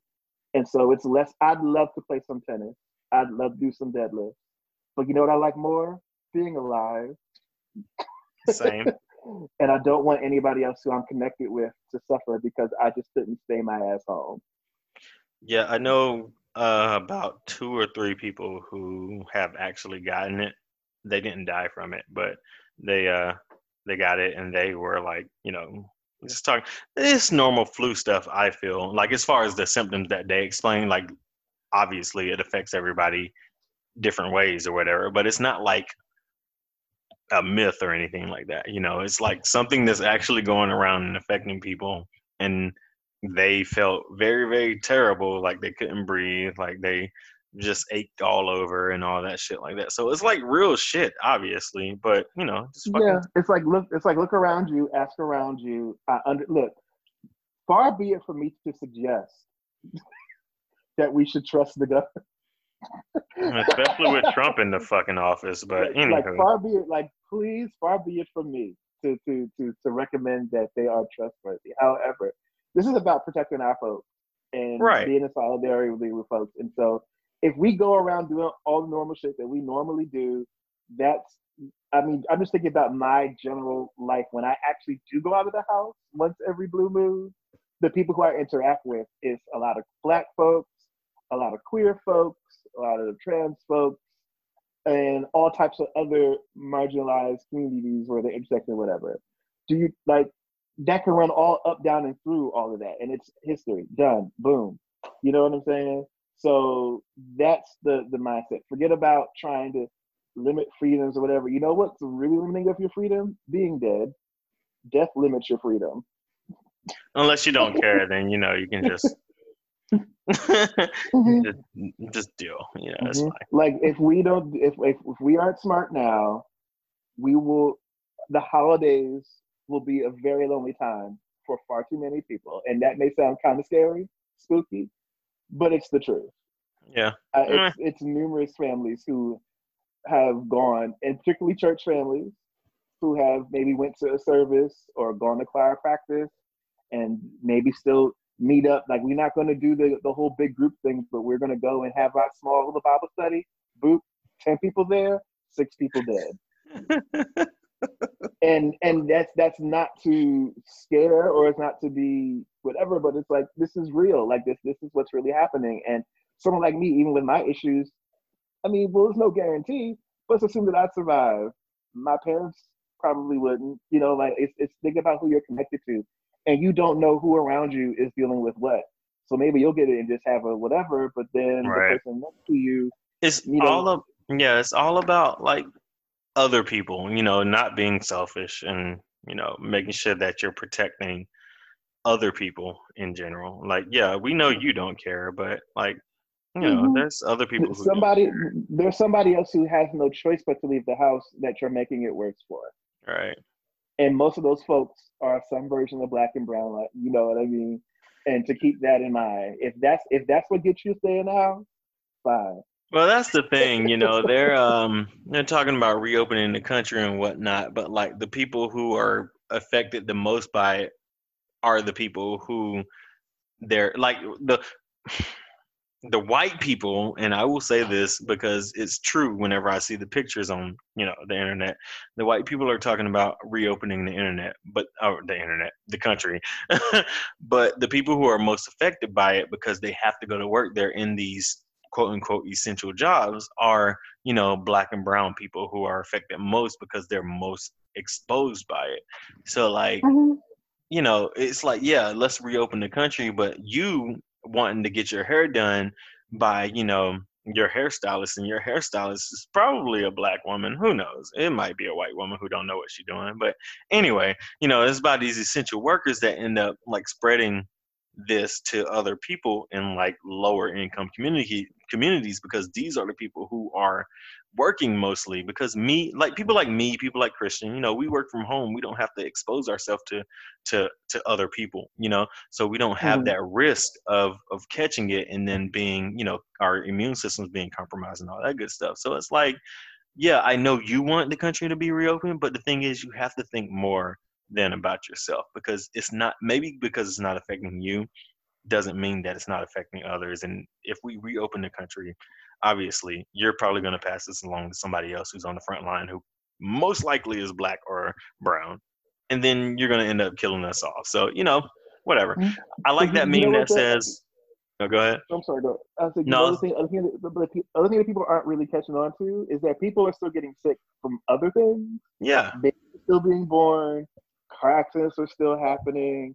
People are still getting nails shoved up their toes or whatever. right And so there are people who also would be just fine who are going to be not or worse if because everything is over flooded. And so I think that's just it's just a overall compre like just really think about your health. I know healthcare in this country is like what awful, but Terrible. just realize that health is a spectrum and that all of us will be at various points on the spectrum until we're up out of here. And that even if even if it's not the virus maybe you fall down the flight of stairs tomorrow. Maybe you get side maybe you get sideswiped. Your homegirl ah. you know or your homegirl is about to give birth in a week.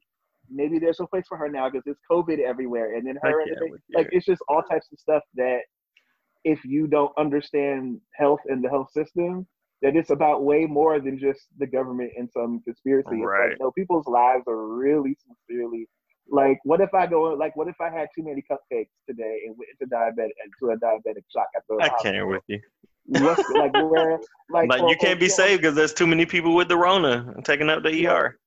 Well, yeah, well, and if I go to the ER, then if I don't have it, it's a bigger chance that I am going to get it now.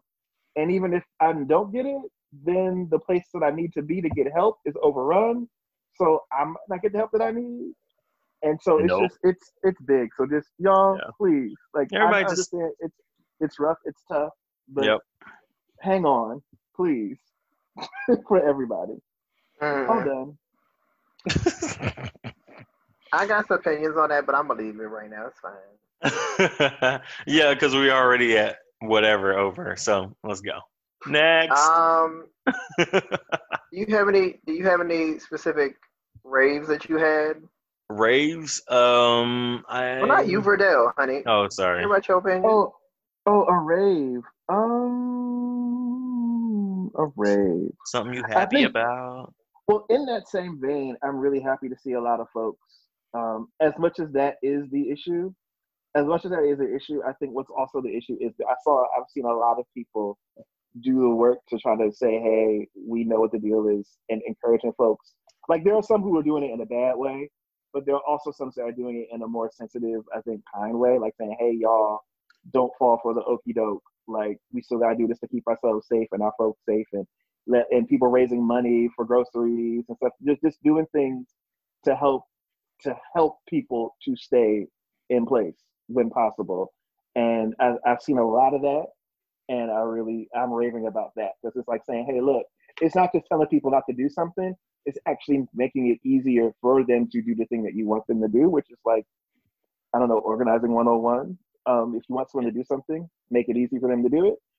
Um, Can I it's as rant? Can I rant for like two seconds about that though? Sure.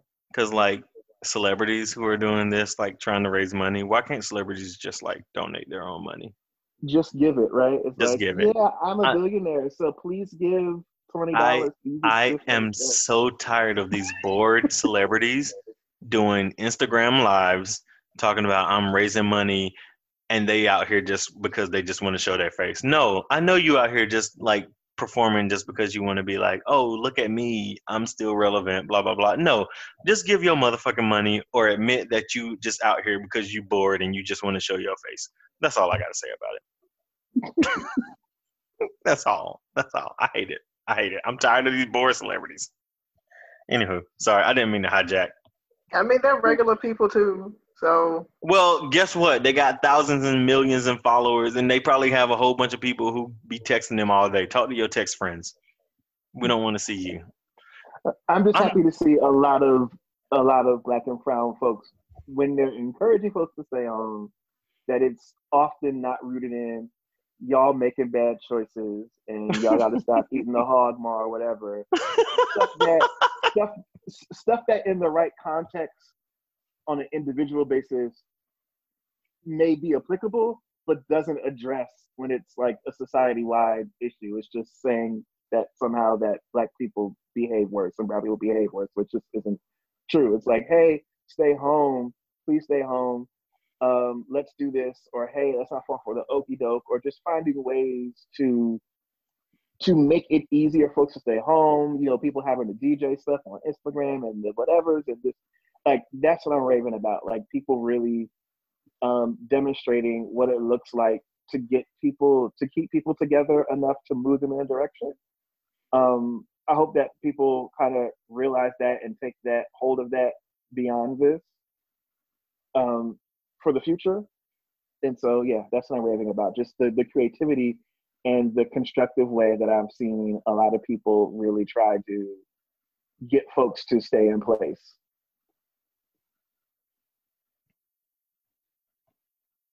That Boo. works. No, I'm just messing. uh,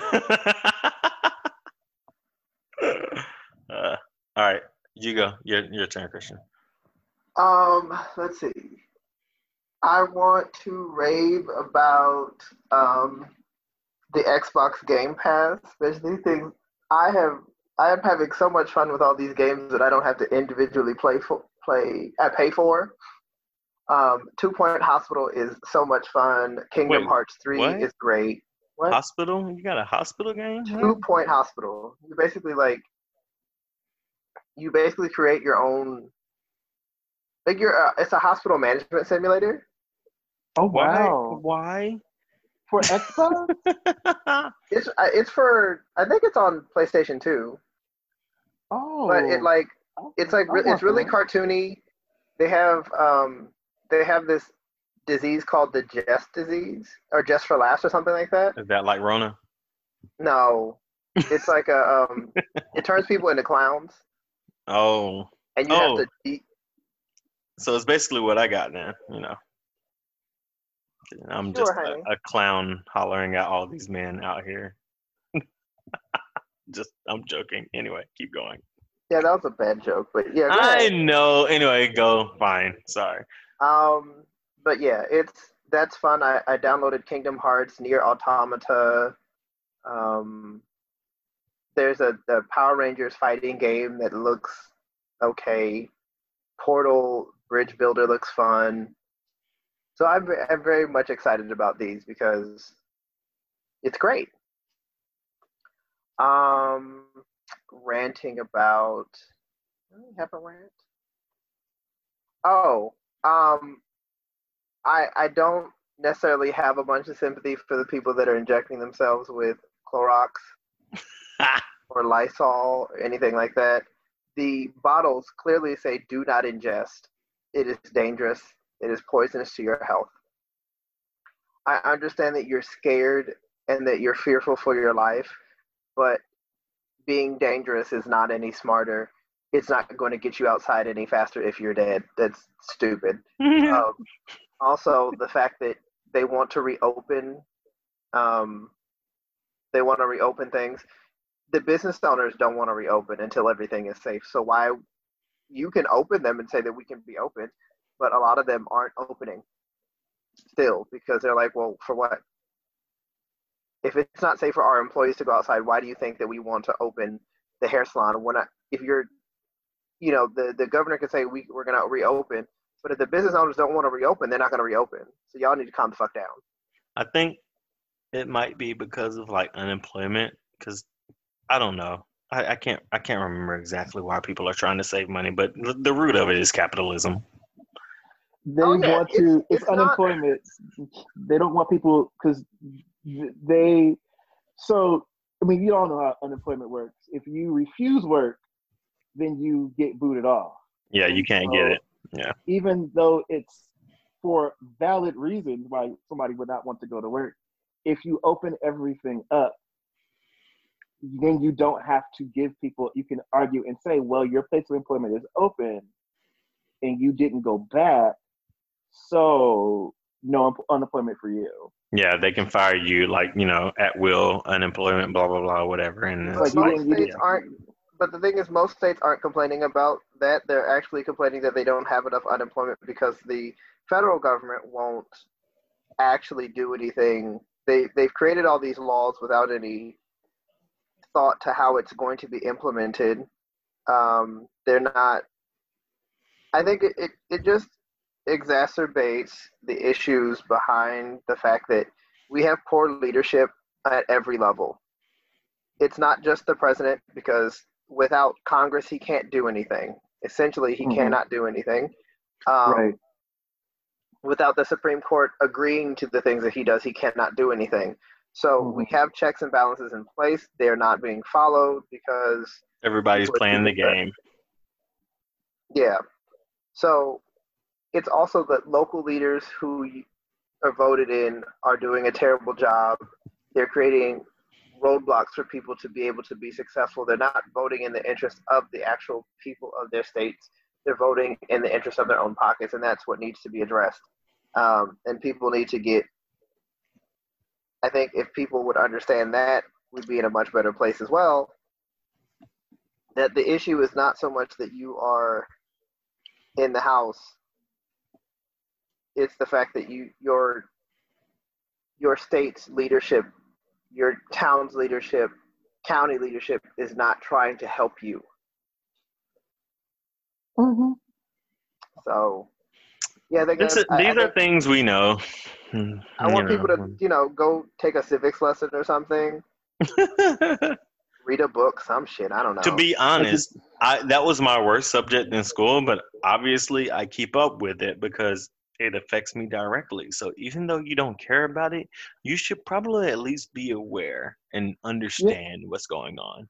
Because it impacts most impacts people you. don't. They think they think that the president is the like ultimate leader in the country, and he's like he doesn't have that much power without the rest of Congress or without Congress and um, the Supreme Court, and they Right. don't seem to understand that. Even if Well, you, and even that's- if, even if your favorite gets in, if you still can't do it, they still can't do anything if the Congress and everybody else is against them. So it doesn't even even if you get your favorite person in there, if Congress isn't what it needs to be, ain't nothing happening. And I And mean, the- it's just like the people that complained about, well, Obama didn't do this, Obama didn't do that. Exactly. You also like, didn't have most Congress, um, most previous Congresses did not react in the same way that they react with President Obama. Was Obama the greatest president that we've ever had? Absolutely not. I still don't think there's a such thing as like the greatest president. All the presidents. No, presidents there isn't. There Like- can't be. there's there's criticisms for each person who has been in the White House. Like there's like no sense of somebody who did an amazing job. So fuck y'all on that. I mean, I, I think he's definitely one of the more competent ones Sometimes. Like, if you were to have a job description of president, whether it's something you would all agree with or not, I definitely think he'd rank high up there. Uh, um, but that doesn't necessarily mean I agree with a lot of what he did and didn't do, frankly. Right. But I think that in terms of like, could this person do the job? Absolutely. right. uh, was very very it, it, it, that that there's no um issue there but like I- i even with yeah I'm, I'm sorry go ahead No, I was just gonna say I feel like Obama was a very good transition president as far as us going into like the other direction to where we are at right now. He was a good transition president. But, you know, we we've set ourselves back. So well, i think that um historically every time there was a even a perceived advance there's been a backlash um i think i mean of course hindsight is always easy right but right. When Obama came to the fore, everybody was like, "Well, it's over now, right? Everything is going to be better." It's like The white people did. idea. Well, I mean, a lot of a lot of black folks too. A lot of black folks were like that, and it was just the idea that well, now we've gotten over this hump. Are we in a post-racial America? Even all the while, even while he's in the White House, he's getting death threats and people are burning effigies of him. And, but it was just idea that, and and he helped with the idea of hope and change and yes, we can.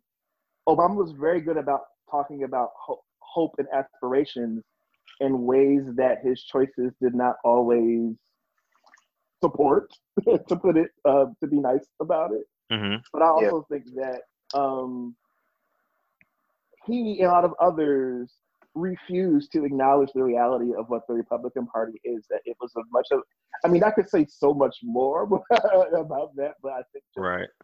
it's the idea of maintaining civility when the Republican Party wants to win at all costs. They do not care about being civil. They do not care about playing fair. They don't care about playing by the rules. They do not care. And when you are playing with somebody like that, you cannot try to be nice to them. You cannot try to. There, the the reality is there are like the idea of maintaining political norms. There is none. If there were some, we Trump they wouldn't have picked Trump so overwhelmingly.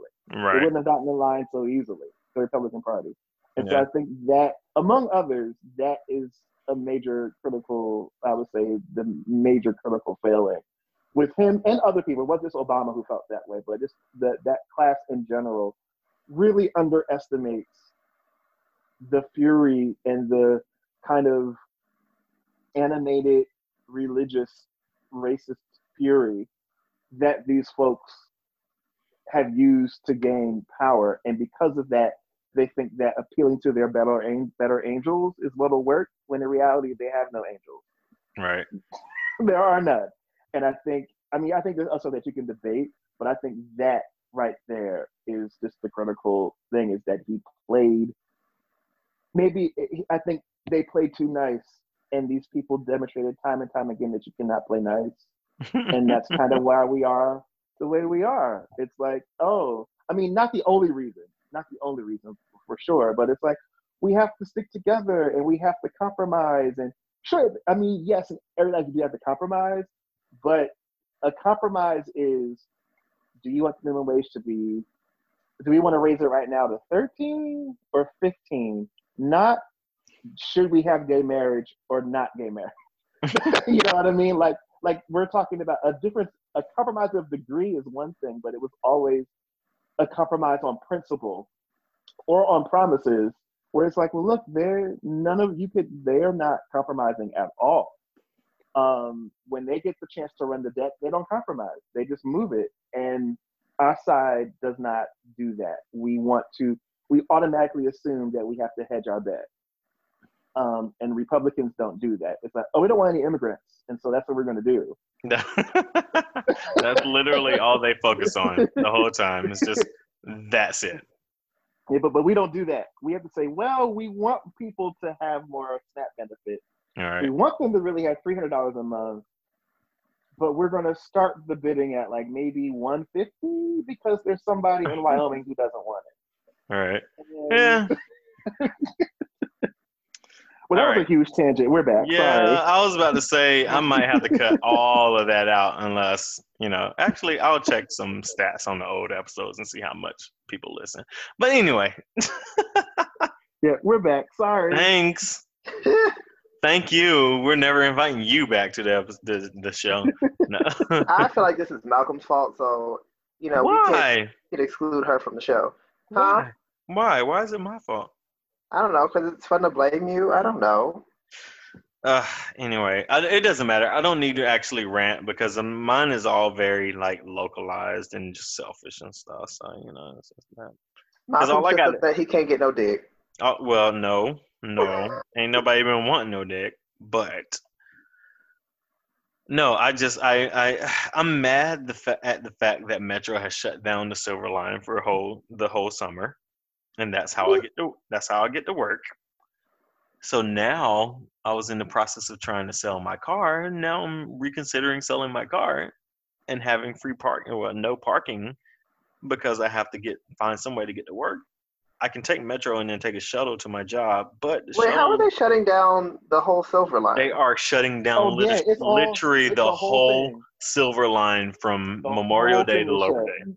Yep, Why? all of it's gone. Because since nobody's riding Metro in that right now due to coronavirus, and the thing is, okay, yeah, coronavirus is it, everything's shut down specifically because of coronavirus because of how everything's right now.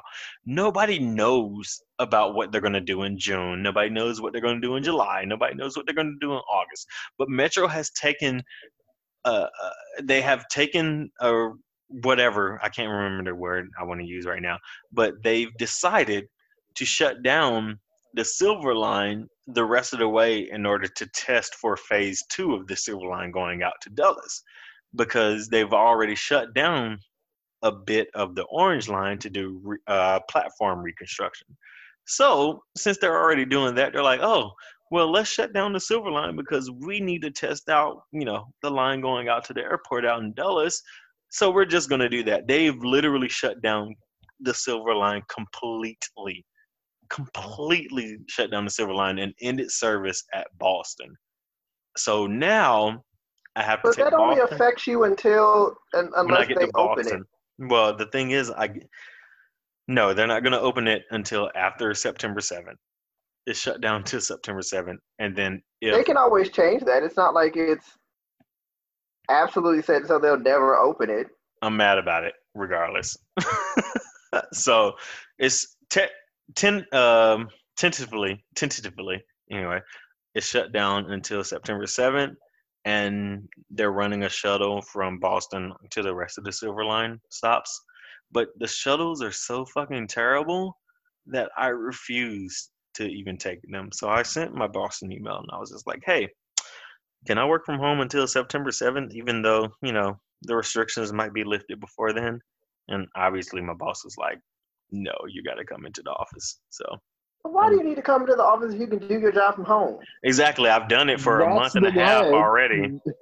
you know what? Yeah, that that's the other part. It's like people are gonna start missing that. It's like, okay, like clearly we don't I don't have to be there to do this. So why can't I do this from here? Like people who don't because they want to have control. The, and the funny thing is, my boss don't even work in my office. My boss is in fucking California. So why the fuck Why does would- he care? I wouldn't even take why would-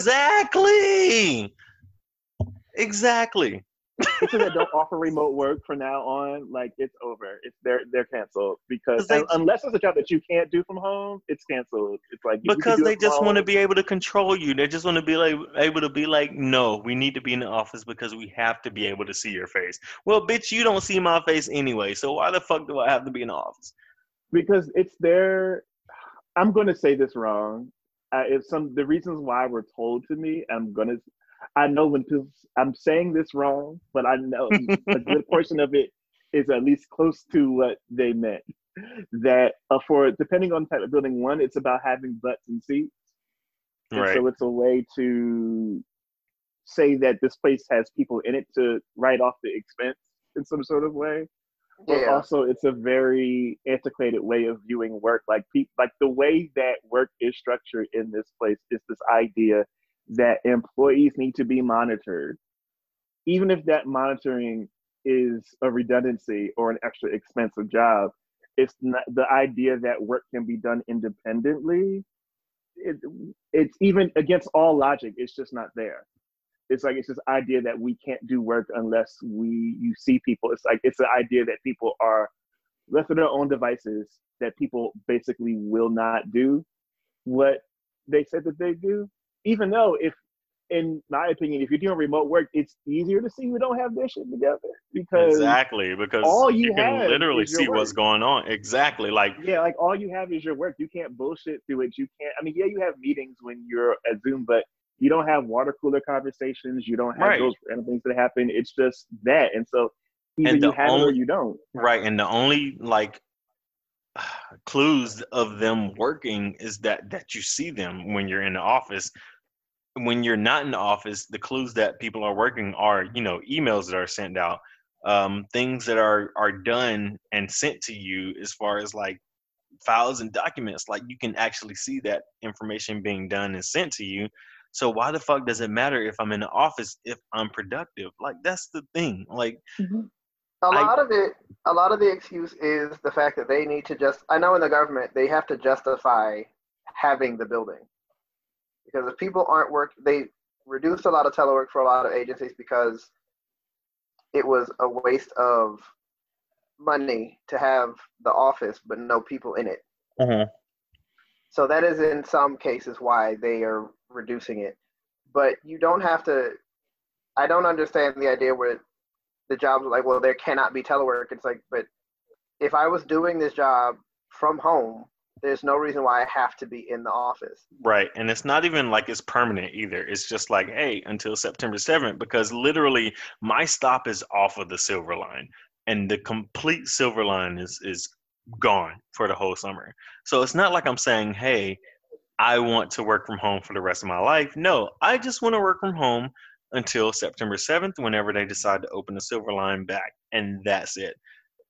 He's like, well, you can take the shuttle, right? Yeah, the shuttle is fine, but guess what? The Silver Line houses one of the most like employee packed businesses in Northern Virginia as far as the DC area. There are mm-hmm. so many people that ride the Silver Line to get to their job. The the fucking shuttles are not going to be able to handle how many people that are riding that. Like it's going to take me 2 hours to get to work, I'm sure, because each shuttle doesn't go directly to another stop. It goes through every single stop on the route. No, So they I'm don't. like- they go to specific stops. Not the ones when they do for the red the red line. Yeah, they do. Well, the last few times for the red line, they went through each stop. What In North- shuttle were you riding? The regular metro shuttle. It went That's literally. not- so they shut it. regular metro shuttle? They shut it down at Fort Todd, and then that went literally to Silver Spring. Then it went to Forest Glen. Then it went to. No, they have a they have a shuttle for each stop.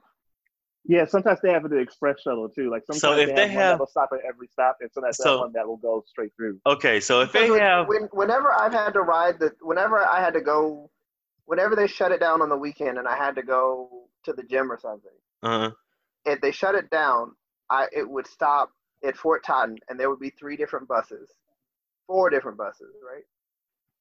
One that went to Silver Spring, one to Takoma, Mhm. one to Silver Spring, one to Forest Glen, one to Wheaton, and one to. Uh, Right. So there's one for each stop. The last two times I rode it, it, it went to each stop. No, Oh, I've never had like, that yeah. happen. And that's why I've I've sworn off shuttles. It depends on which one you get on. That's been my experience. Some sometimes it's like they have the sometimes if they have enough foresight, they'll have one that stops at every shop, the every stop, and then one that stops. That one that's an Like uh, specific, yeah. yeah. well, and so okay, if that if if that's the case, I'm not that mad about it. But we we'll have to figure it out because I'm still. But selling there's still gonna car. be a I'm not mess. driving to work. It's Yeah, oh, be of course. Uh, Cause it's oh, always. it's, it's, that- it, I went, mm-hmm. I rode the damn shuttle, and it took me an hour and a half to get to the fucking gym. I was like, this is not worth it. Right, it's exactly. Not. It's not. Because Even you have to it deal goes with directly to, like, they wait so long. and that then you like, have to worry about wanna ride- I don't even wanna go traffic. anymore. You got traffic, then you got traffic lights, then like all that shit. Yeah, so So that it wasn't traffic. It was just waiting for the shuttle to like pack up go. and leave.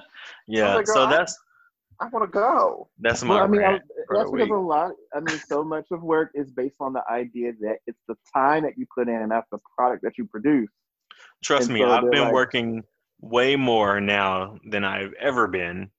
Like literally have put in five hours of work over the last two days, and it's the fucking weekend, and I'm just like, why the fuck? But anyway, go ahead. I haven't. I, I um, I do the same, if not less work, but that's only because I would do. Well, I do the same amount I would do in the office, except now I, Now you don't, don't have, have to be dressed for it. I don't have to what? Be dressed for it. No, I don't at all, and I don't be. Uh, You're a mess. Anywho, all right. So we need to end this. This is like two hours going on right now. So is All that right. it? I don't have any raves. It's just a rant that lasted for 30 minutes. I'm sure. Um, I I'm a little, I'm a little drunk. I think I've drank a little bit too much today. So You're a little drunk. Are we surprised?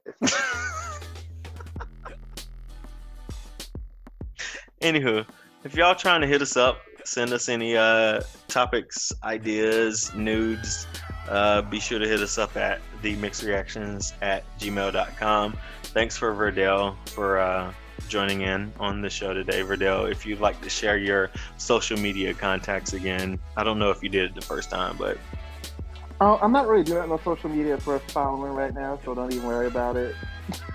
There's nothing there. you don't even want no news, though? Just saying. no, he has a boyfriend. He has all the news I mean- he needs. Yeah, Oh. there's so many nudes. I don't. I don't. Uh, we're not. We're not. No new nudes. We, I have access to no nudes. no open relationship nudes. No, I don't. It's. I, I have access to all the nakedness that I want at any Oh, given man. moment. Um, All you know. The, so, thanks for All the offer. Cool, cool. All right, so that's our email, the mixed reactions at gmail.com. If you want to hit us up on Instagram, it's uh, mixed reactions podcast. And then on the Twitters, it's MIXD underscore reactions. Obviously, you know, you can hit me up at Darnell's Journey anywhere. And then you can hit up Christian at Kaoki Boy 24. Is there anything else? I think I'm good. For me being a little tipsy, I did that shit a little bit too good. Uh, sure. You are skilled. I am very skilled. You're Anywho. functioning. That's that's what we appreciate. I don't know. Functioning alcoholic is not a good thing to put on a resume. Just saying. Uh, you don't put it on your resume, but we know who you are, so it's okay. All right, guys. Talk to you later. Bye. All right, bye.